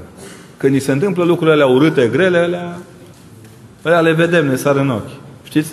De ce am spus tot timpul că perioada din o mie nouă sute patruzeci și opt a fost mai ușor de trecut decât perioada aceasta? Atunci măcar știam cine e dușmanul, de unde vine, număr, știam exact comportamentul lui. Acum problema este că dușmanul nostru te trădează, dușmanul te trădează după ce face foarte des, se prezintă ca prietenul tău. E o rană. Dacă în România cad, cad oameni, cad pentru că cei care o vreme i-au însoțit cu aplauze, cu lauri, cu susținere, cu galerie, dintr-o dată au mișcat, cum ziceau bătrânii, au schimbat macazul. Ori una dintre marile calități ale unui om este aceasta, să nu schimbe, să fie, rămână fidel. Mulțumim bunului Dumnezeu că am ajuns să rămână. Părinte, ce părere aveți despre Klaus Kenneth, autorul cărții două milioane de kilometri în căutarea adevărului? I-am făcut prefața la a doua carte și mă, mă las în continuare uimit de cât de, cât de greu poate un om inteligent să se întoarcă la Hristos, dar și ce frumos e când se întoarce la Hristos un om inteligent, extrem de inteligent. Am auzit foarte multe cârcoteli, foarte multe comentarii. Klaus e un om fantastic. Fantastic. A trebuit într-una dintre cărți să publicăm câteva fotografii de ale lui cu părintele, părintele uh, Rafael Noica, cu părintele uh, Sofronie de la Esec, ca să înțeleagă cei care comentau și spuneau că ăsta nici măcar nu-i boteza, că omul e botezat, cei creștini ortodoxi. Noi ni se pare că în sine creștinismul ortodox este o chestie, o linie dreaptă, care pleacă de aici și merge aici. Pentru că nouă ne e ușor. Aici suntem crescuți. Aici suntem crescuți. Aseară la Galați m-au întrebat cum, e, cum pot supraviețui în situația aceasta multiculturalității. Și mi-am adus aminte de un lucru petrecut în copilăria mea. La moschea din buricul Constanței era un muftiu bătrân simpatic. Când ne-am dus să o vizităm cu tata și mama, după ce am trecut prin tot orașul, am vizitat muzeu, am vizitat catedrala, țin minte și acum. Când am intrat înăuntru, normal trebuia să fie închisă și zice, muftiu, zice, da, vă las, că vă văd că sunteți cu copiii. Tata a zis să rămână, părinte, mulțumim frumos. Am intrat, am văzut ce era de văzut, tata ținea foarte mult. Eu cred că educația copiilor este, ține și de locul să, să vezi locurile nea, mari ale neamului tău. Nu? După aia am aflat eu că e prima construcție din fier beton, din beton armat din România, dăruită de bucureșteni, nu?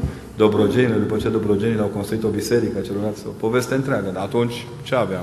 Visam la baclavale, nu la geamii. Și știți ce m-a impresionat cel mai tare? I-a zis tata, zice, părinte, dar exact așa, zice, părinte, mâine pot să vin să vă tund, că astăzi ne-ați deschis. A, ce, ai văzut și tu că nu stă părău bine? Da, cum să nu? Dimineața la zece am venit de la Eforie în Nord cu trenul, că pe atunci nu era nimic. Am venit și a venit tata să-l tundă pe muftiu. S-a așezat bătrân, n-am să-l uit cât trăiesc eu. S-a așezat pe scaun și au povestit ei de unde sunt fiecare. Tata la sfârșitul tunsului știa istoria întregului, întregului uh, minaret sufletesc al omului respectiv, iar omul acela știa despre tata toată crucea vieții lui. Au plecat îmbrățișându-se, bucurându-se. După două zile tata și-a făcut drum și l-a bărbielit pe bătrân. Cred că i-aducea aminte de tatălui cumva. Știți că atunci când am plecat cu trenul, singurii oameni, eram turiști. Turiștii nu se iubesc cu localnicii neapărat. Da? Nu se, nu se creează niște lucruri fund, fulmine. E, în gara din Constanța n-am să uit niciodată. Ne așteptam muftiul și soția lui cu două piersici aurii. Avem foarte mult să ne dăruim unii altora. Dacă ne batjocorim, câștigă diavolul de fiecare dată. Eu nu spun că nu ne trebuie rigoare și să știți că tata l-a tuns foarte riguros. Da?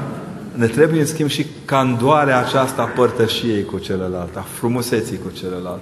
Slavă Domnului, Dobrogea dispune la ora actuală de una dintre cele mai frumoase pagini de cultură dobrogeană pe care le-am citit vreodată. Un profesor face prefața la o carte apărută la Humanitas, o sinteză de patruzeci și cinci de pagini, povestind despre Dobrogea mai frumos decât zeci de volume de carte. Și am înțeles, omul acela iubește locurile, nu doar istoria locurilor. A spus de faptul că mama v-a ajutat să împărtășiți un copil bolnav de autism și că ați lăsat împărtășania să mai ia și a doua zi. Așa, așa s-a înțeles, nămuriți. Păi există cazuri în care eu nu pot să... Un copil autist nu primește din mâna unui străin. În prezența mea, foarte puțin, a plecat către copil. Să știți că nu s-a crăpat nimic. M-am uitat și nu s-a crăpat nimic. Cei care au practica spitalelor de neurologie, de neuropsihiatrie, cei care trăiesc în linia întâi și știu adevărul, ăsta este adevărul. Sunt foarte multe situații. De exemplu, de exemplu, în mod normal, orice secție de ginecologie, de nașteri, din, de maternitate din România, ar trebui să păstreze aghiasma mare, mirul nu e cazul. Dar se poate, se poate lăsa inclusiv împărtășania ca într-un, într-un dulap de urgență pentru, pentru situații de, de botez. Sigur că împărtășania o dă preotul dacă se poate. Și asta e de preferat. Dar nu avem preoți la câte provocări avem. În situația copiilor cu astfel de situații, iar celălalt copil nu pot să vă dau amănunte, că nu pot să vă dau amănunte despre boala unui copil ca să vă lămuriți dumneavoastră dilemele. Pot să vă spun că în acord cu binecuvântarea mitropolitului meu, știind foarte bine practica bisericii în situații de risc, am acordat exact așa cum v-am spus. Asta nu înseamnă că vor pleca credincioși și vă, vă dau scris. Nimeni din biserică mâine dimineață nu o să ia împărtășanie să ducă acasă. Stați liniștit. Temperați-vă rigorismele. În mod cert, toată lumea de aici știe că din mâna preotului se ia împărtășania, pentru că nimeni nu mi-a zis salut popo, toată lumea mi-a zis să rămână părinte. Oamenii știu foarte bine în biserică. Doar alții cred că nu se știe în biserică. În biserică se știe de unde se primește împărtășania. Pentru astfel de cazuri extrem de speciale, cum au fost și unele din război la un moment dat, dar noi suntem într-un război permanent. Extrem de special și subliniez. Asta s-a întâmplat. Sigur că n-am să o mai repet. Am să las copiii autiști să fie alungați din biserică. Copiii muribunzi din spitale batjocoriți și, dacă se poate, muribunzi de pe autostrăzi să moară în șanțuri. Doar să ne satisfacem noi din când în când dorința de a fi perfecți. Știți ce înseamnă să-i pot spune unui medic care este ofițer și care are legali, le, legitatea României peste el, că poate din când în când să intervină și să ajute în situații limite pe cei căzuți în, în, în accidente mortale? Cine credeți că îi ajută pe oamenii? Aveți senzația că plecăm noi un cârd de preoți la fiecare accident? Ei acolo știu ce au de făcut. Și slavă Domnului că știu ce au de făcut. Și bravo lor că știu ce au de făcut. Părinte, cum fac o rugăciunea mea să-i trimit, să, fie, să simt că e primită de Dumnezeu când fac cantitate, nu calitate? Asta știți, cu calitatea rugăciunii e greu, că nu avem harometru. Dacă vedeți că nu simțiți calitatea, dați drumul la cantitate. Bine? Sunt o femeie care are multe roluri. Soție, mamă, angajată, gospodină. Să știți că îi se întâmplă și bărbaților, da?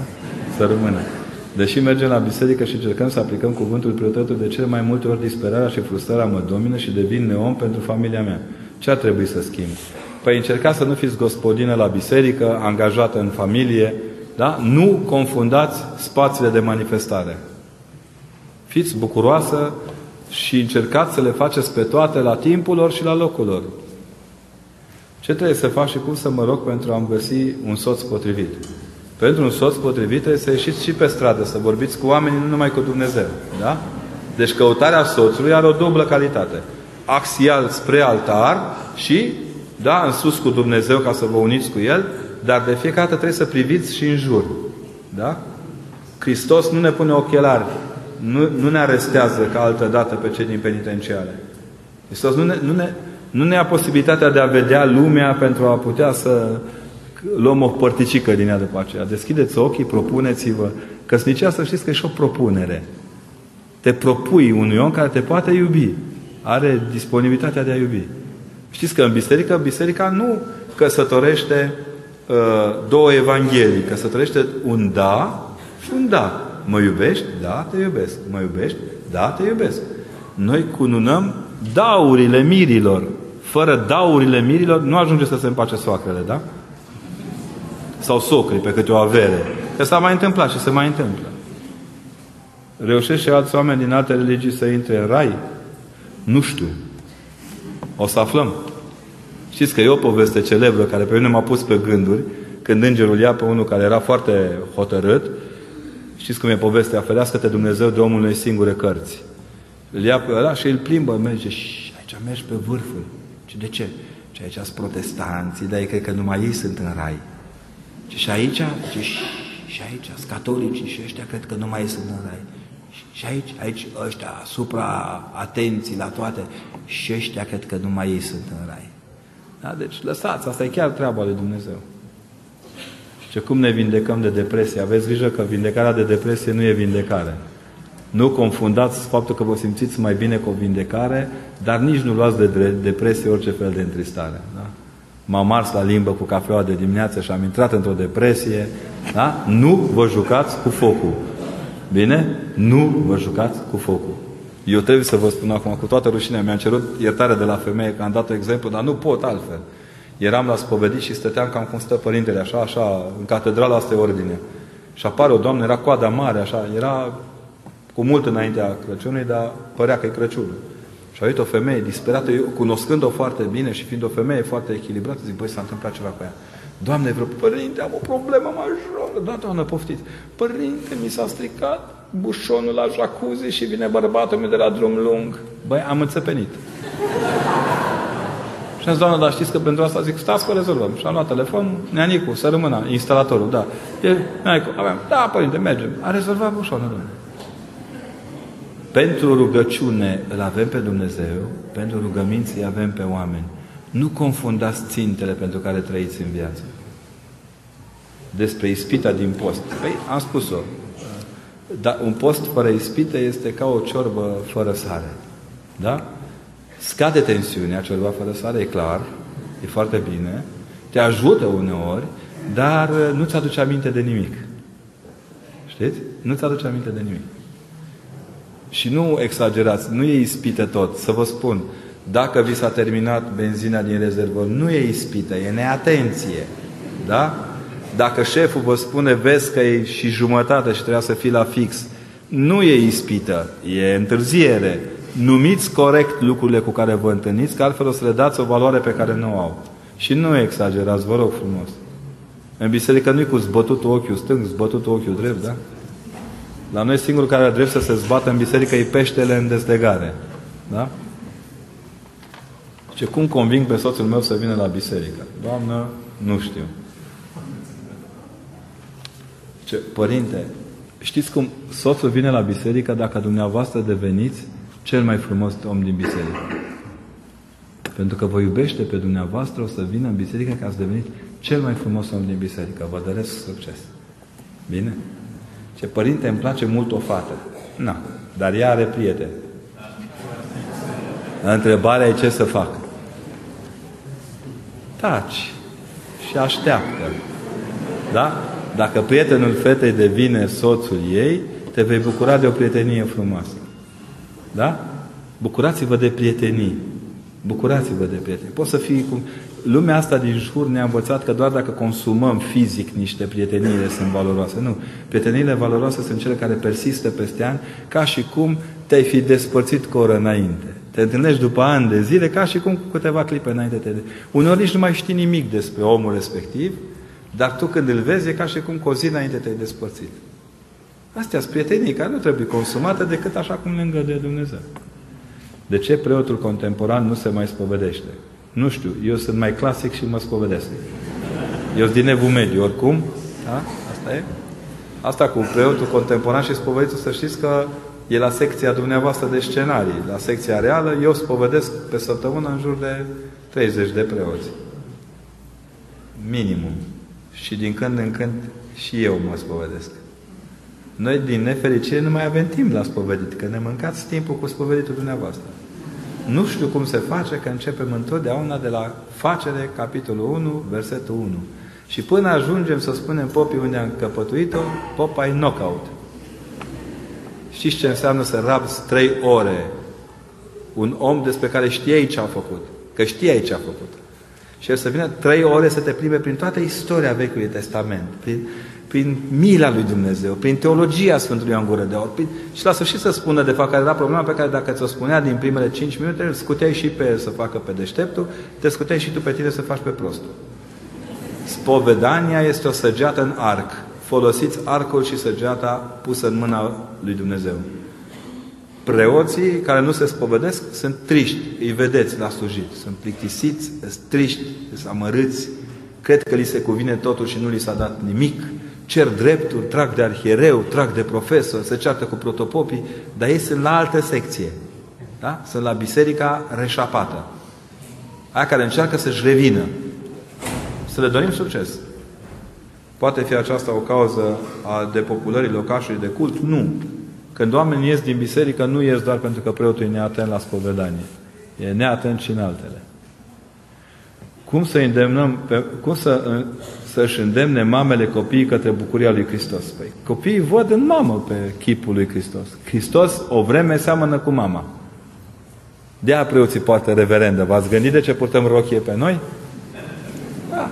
Pentru că atunci când suntem cu fața către Sfântul Altar, suntem Maica Domnului care poartă în pântece întreaga comunitate, iar când ne întoarcem cu fața dinspre altar, spre noi, să zicem pace tuturor, suntem Hristos care binecuvintează comunitatea. Da? Termenul e dur, să-i spunem, androgenitate liturgică, dar el există. Deci, copilul identifică în mamă și în tată chipul lui Dumnezeu. Dacă mama e... De-aia și miroase. Uneori eu râdeam cu, cu studenții că Sfântul Nicolae miroase a vanilie. Că Sfântul Nicolae în mintea noastră ne leagă de bunici. Și bunicii miros întotdeauna a vanilie, de la cozonac, de la... Găseau ei ce să facă să ne ducă de nas. Da? Întotdeauna. Așa e, așa e firea omului, așa suntem construiți. Fiți o icoană bună pentru copii. Nu trageți de ei. Faptul că îi luxați mâna duminică dimineața să-l trageți la biserică nu-l ajută la nimic, nu-l luminează, nu-l bucură. Nu-l bucură. Și să știți, am slujit la un moment dat într-o biserică unde erau numai copii. Da, da, uite acolo. I-am văzut în slujbă, de fapt. Dom'le, erau fascinanți. Își dădeau coate, râdeau, se ciupeau. Dar când a început liturghia, n-a mișcat unul. Era atât de frumos slujea părintele și erau atât de... Apropo, să vă spun, nici n-ar trebui să fiți foarte deranjați în Constanța. Aduceți-i la o cură de armonia, Domnule. I-ați văzut pe copii cum stau când cântă băieții ăștia? Părinții ăștia. I-ați văzut? Alții, pe alții mănâncă după ureche, dar pe copii nu. Dați-le copiilor să digere frumusețea bisericii. Da? Copiii cu cât gustă din frumusețea bisericii, nu mai vor altundeva. Mi-a zis mie un puști odată la biserică. Ce faci, mă? Unul care la școală n-ar sta o oră. Ce, părinte, n-aș mai pleca din catedrală până mâine dimineață. Băi, fii atent. Tu trebuie să pleci să te odihnești. Mâine dimineață să mergi la școală. Nu, băi, vin la școală în inspecție și dacă nu ești la școală să vezi ce-ți fac. El iubea locul, omul, iubea tot. Noi trebuie să-i facem pe oameni să iubească biserica prin tot ce, ce înseamnă biserică. Tot. De la cartea de Îmi doresc vremea în care biserica să dea pe mâna tuturor copiilor în clasa întâi, prima carte de colorat să o aibă de la biserică. Să aibă toți copiii câte o Biblie acasă. Să zică, Dom'le, uite, e de la părintele nostru. E de părintele nostru ne-a dat. E un preot lângă noi la Sibiu, care, la Brașov, care a oferit copiilor de Crăciun mica Biblie, aceea albastră, care e ultima ediție. Dom'le, străluceau copiilor ochii de ziceai că au primit televizor cu plasmă, auzi? Deci erau încântați. Mi-au zis părinților că părinte, n-au ieșit din cameră cinci șase zile decât să se joace. N-au mai vrut televizor, n-au mai vrut nimic. Știți de ce? Nu pentru că era cartea cea mai frumoasă. Era de la părintele Domnului. Iar părintele e Dumnezeu pentru ei. Dați-le copilor șansa să, să se părințească de mici. De ce nu se citește din Biblie la orele de religie? Păi, probabil că aveți un profesor de religie mai analfabet, da. Un profesor de religie realist și corect pornește întotdeauna de la Hristos. Spun, știți, mi-a zis mie unul, că știți, părinte, eu sunt din Biserica Evanghelică. Dar ce, eu din Biserica după mersul trenurilor? Toți suntem Biserica Evanghelică. Fundamentul Bisericii Ortodoxe este Evanghelia lui Hristos. Cine nu vă dă fundamentul bisericii, are o problemă. Sau dacă un părinte, un profesor care s-a redus la manual. Probabil că este și vina altora. Cum să învățăm să trăim fără bunici? Greu. Dar de ce să faceți? Bunicii sunt cu noi tot timpul. Acum că scot câte o snovă, parcă aud pe bunica. Nu te obrăznici. Nu te obrăznici. Asta e o întrebare grea. Credeți că țara ar fi condusă de o structură, ar putea, e posibil ca țara să fie condusă de o structură fundamental creștină și să funcționeze după legile lui Dumnezeu? Cred că teocrația este o perioadă de istorie pe care am depășit-o greu și cu răni mari. Va fi foarte greu să ne vindecăm de ele, dar nu e imposibil. Dar să știți că uh, am avut niște colegi intervievați de cineva și ei spuneau că în alt preasfințitul nostru i-ar fi obligat să facă politică. Eu am fost în postura de a fi președintele Consiliului Județean. M-au chemat toți cei din partidele respective și ne-am spus, îmi pare foarte rău, pentru mine a fi preotul lui Hristos e mai presus decât orice politică din lume. Singura politică pe care simt nevoia să o fac este următoarea. Cu frică de Dumnezeu, cu credință și cu dragoste să vă apropiați. Iar eu chiar să am ceva de dat, spre deosebire de alții care n-au nimic de dat. Pe mine mă încântă să fiu preot. Mi-e bine așa. Nu cred că m-ar bucura să trag sforile în politică. Nu m-aș simți bine. Că în politică, dacă n-ai tubulatura corectă, te înfunzi la jumătate. Și atunci e de preferat așa. Și cred personal, cred personal, n-aș vrea să fiu în pielea nimănui care intră fără voie în jocurile politice, în malaxorul politic. Pentru că te mănâncă, te erodează. Și să știți că politica nu este numită urât, urât cum știm noi că e numită, pentru că, din alt motiv decât pentru că nu este fidelă. Nu este fidelă. Iar România, din nefericire, este martora unei politici a cărei regulament se schimbă în timpul meciului. Știți, e ca și cum, când atacă echipa mea, poate să fie offside, că nu e offside, am scos din regulament că e offside, și când atacă ceilalți, chiar dacă nu e offside, e offside, că noi am spus că e offside. Schimbarea legilor în timpul guvernării, o spune Anson de Canterbury, este mai periculoasă decât o guvernare proastă. Și indiferent ce partid politic o face, că noi am avut experiența multiplelor schimbări în timpul jocului. Vă rog mult să vă rugați să nu ajungem vreodată ca preoții să fie obligați să facă religi- politică. Înseamnă că ne-au murit chiar toate capetele luminate și au mai rămas câțiva. E, eu am zis înaltul, este semnal de alarmă când preoții trebuie să intre și să facă politică. E semnal de alarmă pentru un popor. Știu că o să mă certați, dar trebuie să vă spun că dacă s-ar schimba ceva în modalitatea de împărtășire să fie individuală, nu din gură în gură, păi noi nu vom împărtăși din gură în gură. M-a, m-a chemat, noi vă scuipăm să nu vă deochem ce prostii ziceți, dar în rest s-ar întâlși mult mai mulți oameni. Auziți, am primit și eu o scrisoare de mustrare de la un domn, nu de mustrare, un nene mi-a scris pe zeci de pagini de ce e important să schimbăm lingurița. Să vă spun un lucru. Împărtășania, în primul rând, nu este un aliment care, in, care rănește omul, ci îl ajută. Dacă omul nu înțelege asta, trebuie să stea acasă.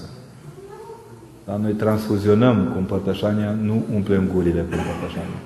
Dovadă că în vârful degetului mic, dacă pui un pic de trup și sânge lui Hristos, să dai pe buza muribundului, este echivalent cu a mânca două potile, dacă vreți. Pentru că Hristos nu stă în noi, stă în El. Nu confundați lucrurile. Biserica nu e patiserie să schimbăm lingurițele la fiecare prăjitură. Cum se poate vindeca ruptura dintre popor și biserică? Dacă este o ruptură reală, se vindecă prin soluții reale. Eu personal, care merg ceva prin țară și ce merg ceva prin biserică, constat că noi nu avem o ruptură între biserică și popor. Nu acolo e ruptura. Fractura e în altă parte. Dar nu între popor și biserică. Cum să găsim persoana potrivită când cunoaștem numai persoane necredincioase? Nu. Ca Sfântul Pavel, când s-a dus la Roma, toți aveau adeverință de creștini. Păi dacă vreți să ajutați pe Hristos, trebuie să mergeți între necredincioși. Cu bunătate, cu simplitate, cu curăție. Da? De ce tinerii sunt necredincioși? E. Oh. V-am zis neneala, m-am învățat sinaxar de înjurături, cum s-ar zice. Nu, ideea că tinerii sunt mai necredincioși e falsă. Tinerii sunt doar într-o căutare mai vizibilă. Bătrânii știu să ascundă când sunt neliniștiți. Și lipsa lor de credință o pot ascunde într-o toleranță crescută sau un temir ce? Știți de la cine am învățat asta? De la Nicolae Steinhardt. Săptămâna trecută mi-a revenit pe, pe retină propoziția care face cât o sută de cursuri de morală. El spune că cel mai greu ierți pe cei cărora le-ai greșit. Cel mai greu ierți pe cei cărora le-ai greșit. În contextul ăsta vă întreb eu, aveți senzația că generația tânără e cea mai necredincioasă? Eu zic că nu. Nu sunt ei cei mai neiertători. Dovadă că acolo au strigat vrem spitale, nu catedrale, și pe aceea s-au rugat cu Tatăl nostru cerându-și iertare. Pentru mine a fost extrem de important modul în care Biserica a reușit să gestioneze una dintre cele mai mari minciuni media pe care le-a avut România în ultimii opt sute de ani. Vă rugăm să ne ajutați să înțelegem mai clar care poruncă corespunde cărei fericiri. Promit că am să scriu un articol și îl publicăm, dacă îmi dă binecuvântarea, în altul punem într-o revistă eparhială. Bine? Toate, revin, toate cele zece porunci intră în fiecare fericire. Toate. Combinări de nouă luate câte zece. Mă ceartă proful de mate. Sau de zece câte nouă, că tot aia e, de fapt. Nu știu cât e, că nu mai știu. Cifra finală chiar nu știu. Dar asta arată multitudinea de posibilități pe care ne-o acordă Dumnezeu să putem fi fericiți. Da? Părinte, dar de mânie cum să scăpăm? Eu scap foarte greu. Scap încă greu. Cred că oamenii care reușesc să nu se mântui, m- mânie sunt cei mai fericiți dintre oameni. Probabil că ei aplică fericirea întâi. Și a doua. Și a treia. Sau toată nouă deodată, da? Deci un om care, când noi când ne mâniem, ne mâniem despre, asupra unei imagini de sine pe care noi ne-am făcut-o. Suntem mânioși pentru că ceva ce noi ne spuneam nu e cum ne spuneam. Părinte, cum știm dacă ne-am ales bine duhovnicul? Păi, cu bucurie. E ca la dentist. Dacă nu vă dor dinții după extracție, înseamnă că a extras dintele bun. Da? Dacă mergeți la medic și îi spuneți că vă doare dintele stânga jos și îl vă scoate dreapta sus, data viitoare vă rugăm să nu mai apelați la acelea servicii. Iar duhovnicul bun nu înseamnă la că ce da, da, da, da, da, sigur, așa, nemaipomenit, excepționalule.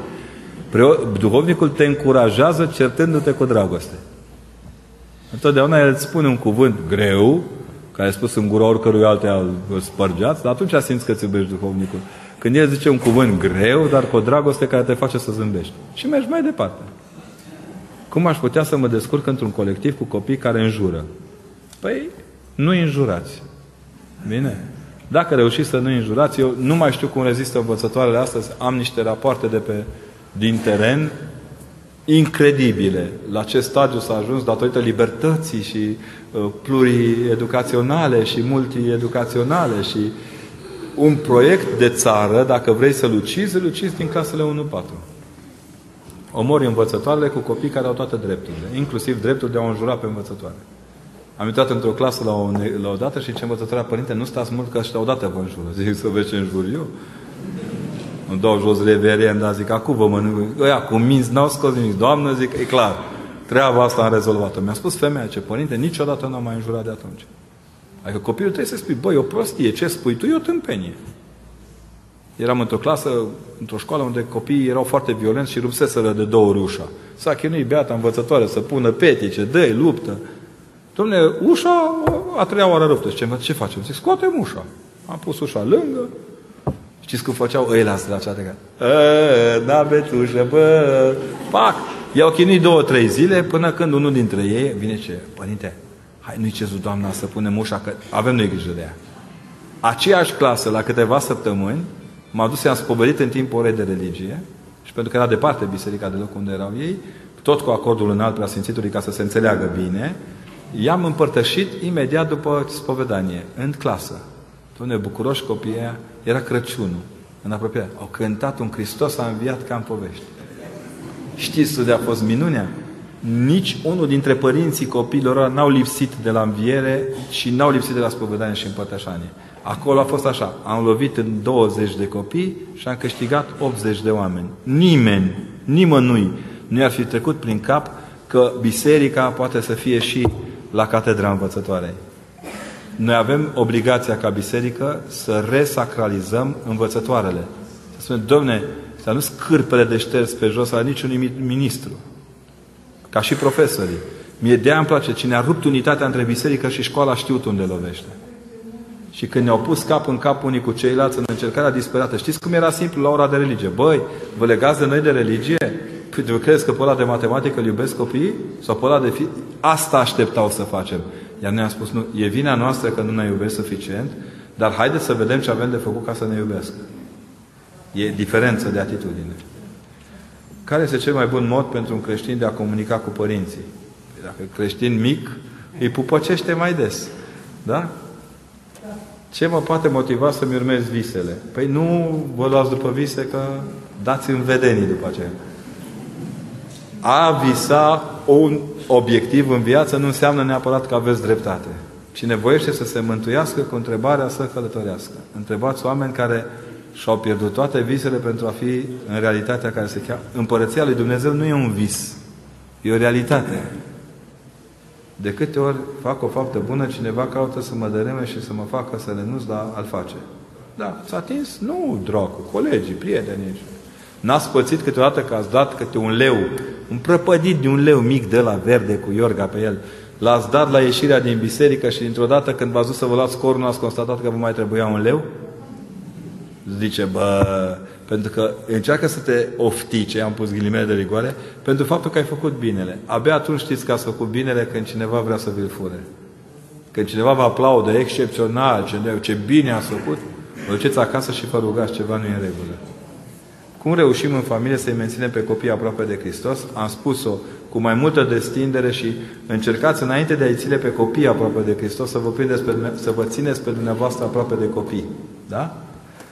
Dacă ai încercat să-ți ieri tatăl și nu se schimbă în comportament, ce trebuie să mai fac? Povestea cu fereastra tatălui, da? Să priviți și pe fereastra lui. Ce putem să facem ca țara noastră să fie mai măreață, să nu mai fie înjumătățită? Cumva e bine să nu o feliem și noi, că noi am început să o mărunțim între noi. Avem o țară pe un cartier, țară pe o curte.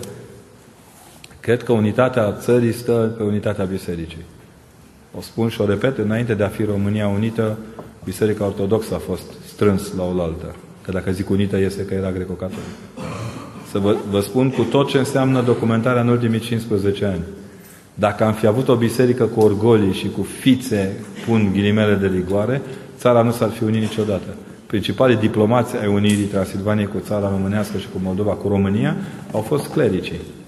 Ăștia pe care unii vor scoși cu totul din uh, diplomație. Părinte, am o problemă delicată. Am fost toată viața mea un orb, ghilimele, și tiran în relația cu soția. Dar acum, după ce a zis că nu mă mai iubește, am ajuns să o iubesc foarte mult. Avem și doi copii. Ce să vă spun? Vă rog să o luați de la capăt, reconfigurați. Nu cerșiți iubirea, iubirea nu se cerșește. Iubirea se cucerește sau nu, se, sau nu mai există.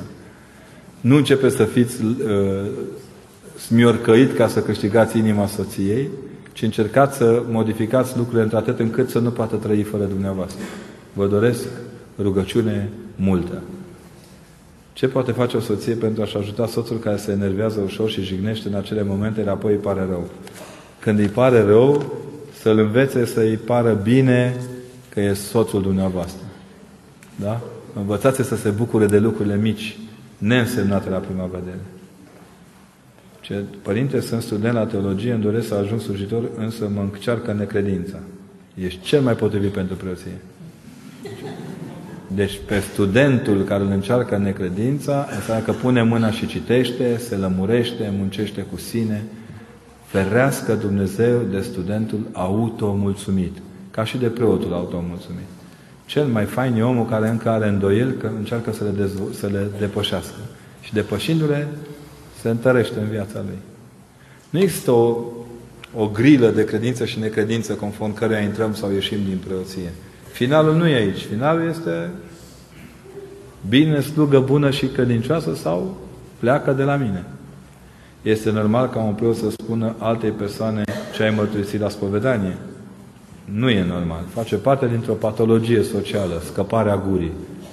Dacă a spus să vă facă rău, e un caz aproape penal. Dar să aveți grijă, că eu am predicat odată la catedrală și m-am trezit după predică cu o doamnă în fața altarului, luându-mi, privindu-mă foarte... Nu vă e rușine! Nu se spovedise la mine, dar... Nu vă e rușine! V-ați luat de păcatul meu pe care tocmai l-am spovedit, dar ce minte aveți? Și în sufletul vostru, unul, în sufletul vostru de preoți, voi vorbiți în altar păcatele noastre. A, exact asta avem! Noi, de fapt, vorbim păcatele noastre acolo, da? Știți? Și m-a blocat. În spate apare un domn. Râdea ăla cu gura până la urechi. Ce râzi, domne, ești un nesimțit. Doamnă, exact asta am venit să-i spun și eu, părintele. O predică bine rostită îi face pe toți cei din biserică să se simtă un pic atinși. Da?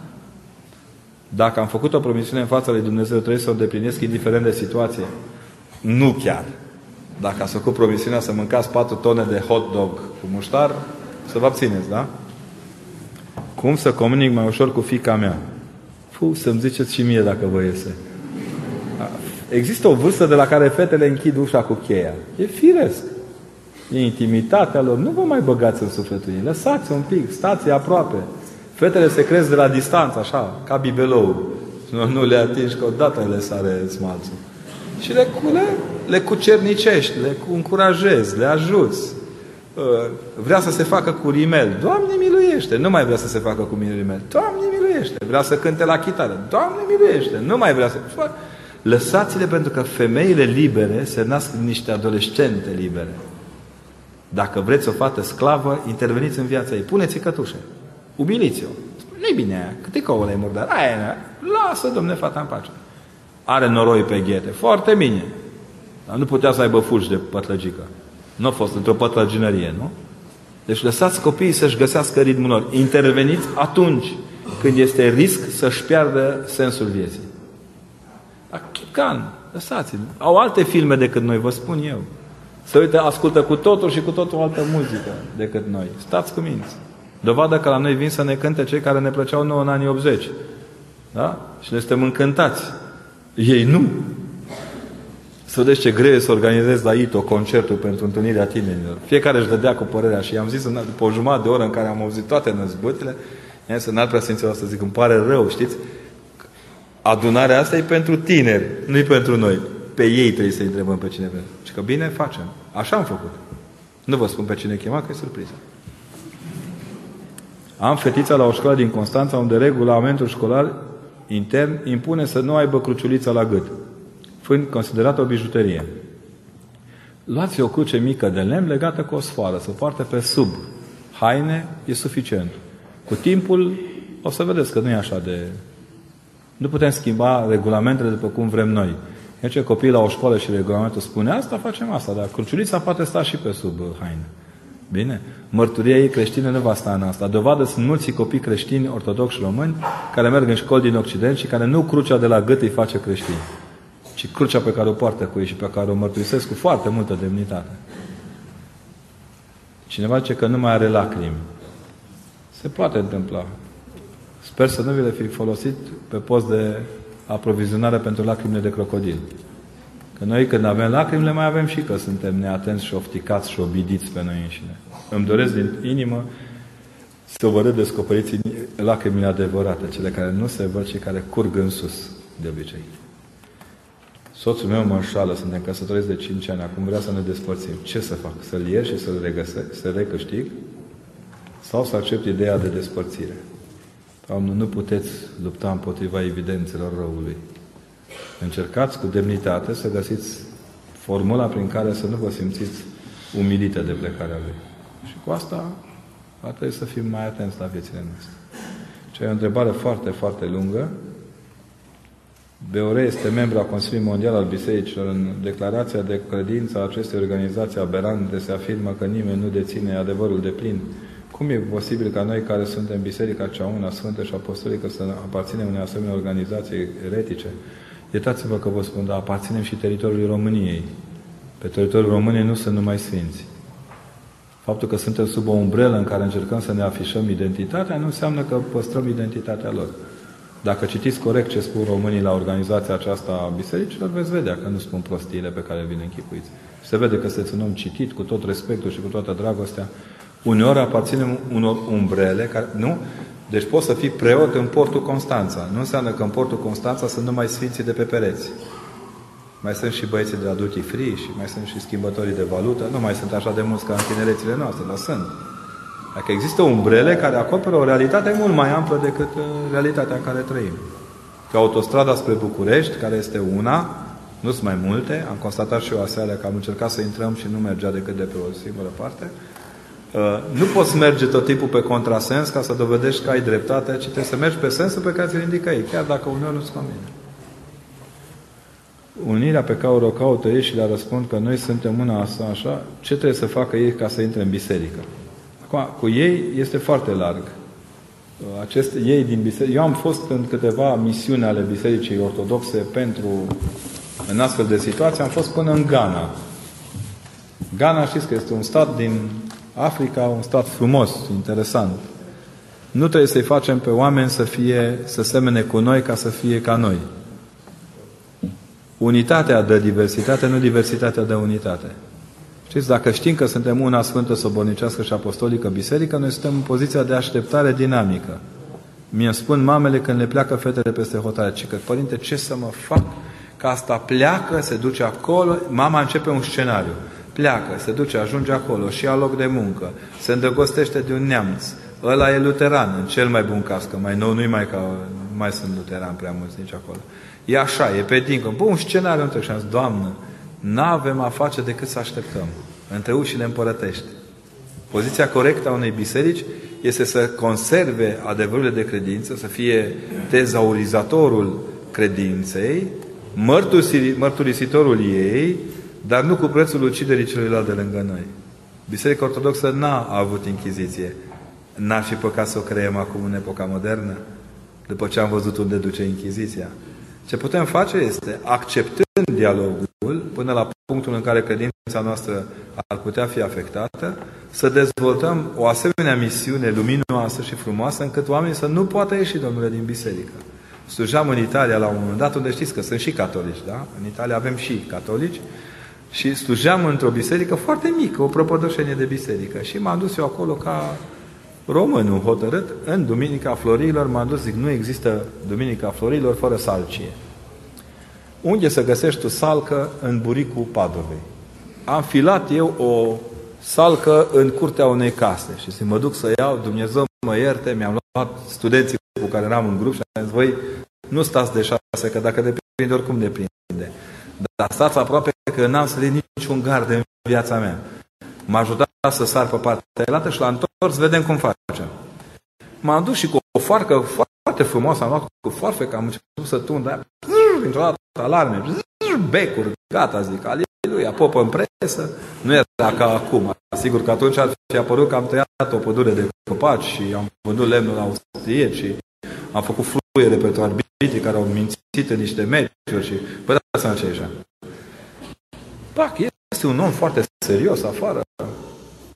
Eu, blocat un pic, nu prea știam nici italiana cât să pot emite competent. M-au ajutat copiii ăștia de la gard.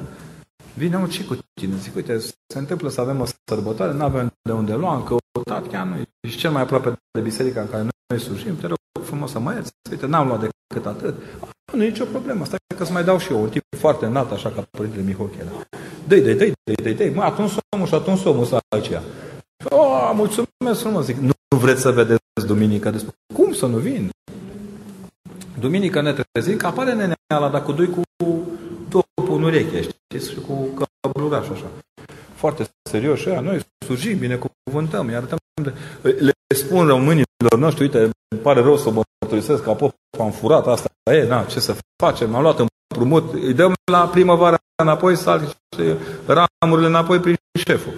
Și uitați, mă, de De, de, mai în glumă, mai în serios, aflăm, vine tipul și zice, da, zice, câți români sunteți aici în biserică? Că păi zic, uite, inițial s-au strâns treisprezece erau în biserică și acum suntem la patru sute în, într-o lună jumate. Păi și cam cât sunteți?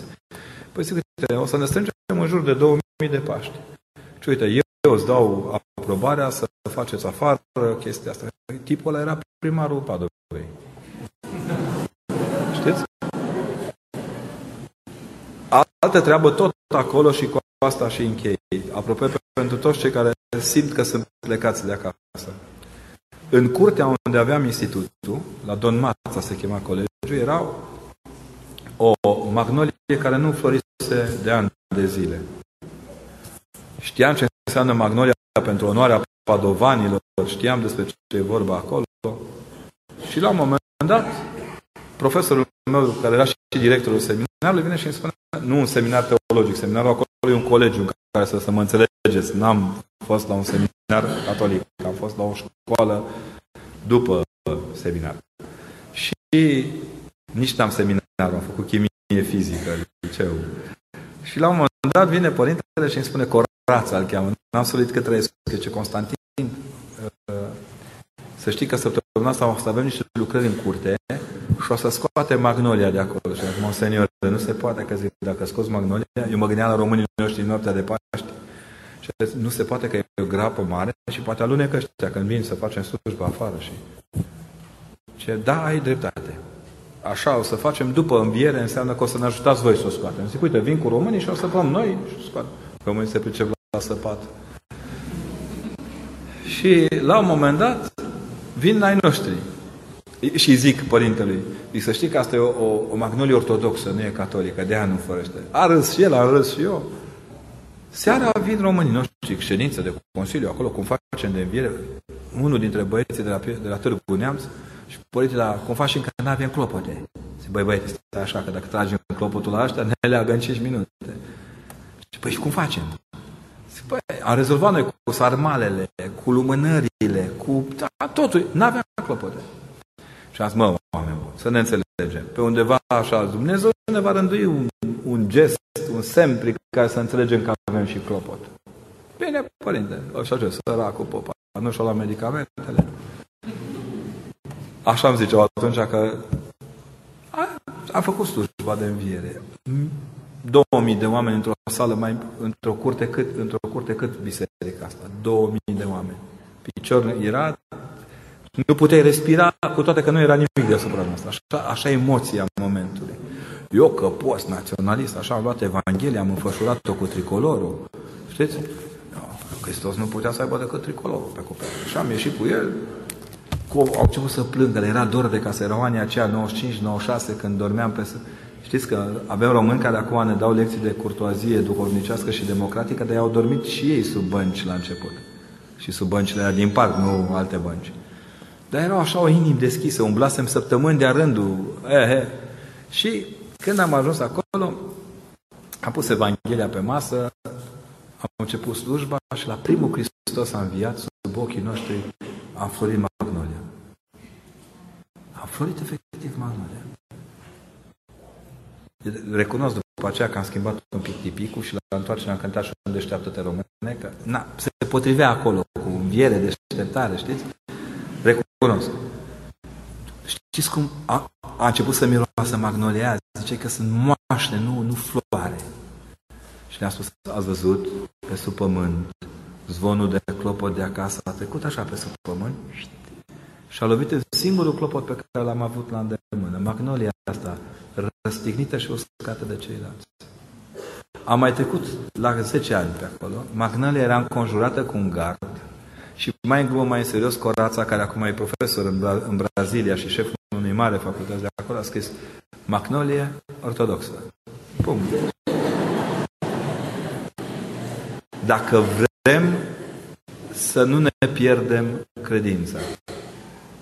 Dacă vrem să nu jignim nădejdea celorlalți și vrem să ne dovedim oamenii dragostei lui Hristos, trebuie să facem să înflorească toate magnoliile uscate. Nu ne e de folos să ne batem cu cărămida în piept. Nu ne e de folos să macerăm biblioteci întregi și de citate care după aceea să le aruncăm pe piață în dorința de a ne învrăjbi unii pe ceilalți. E important că acolo unde simțim slăbiciunea, să punem mâna și să încurajăm. Hristos nu stă de partea celor care jignesc oamenii. Hristos nu stă de partea celor care calcă în picioare. Hristos nu stă de partea ideologiilor, inclusiv ideologiilor care par să fie credința. Știți? Cel mai important pentru un om nu este doar momentul împărtășaniei, ci modul în care își trăiește împărtășania aceea și înainte și după momentul împărtășirii. Pentru că noi nu suntem creștini pe segmente. Ori suntem creștini, ori nu suntem deloc. În prezența voastră, mulțumesc mult! V-am ținut prea târziu să mă iertați.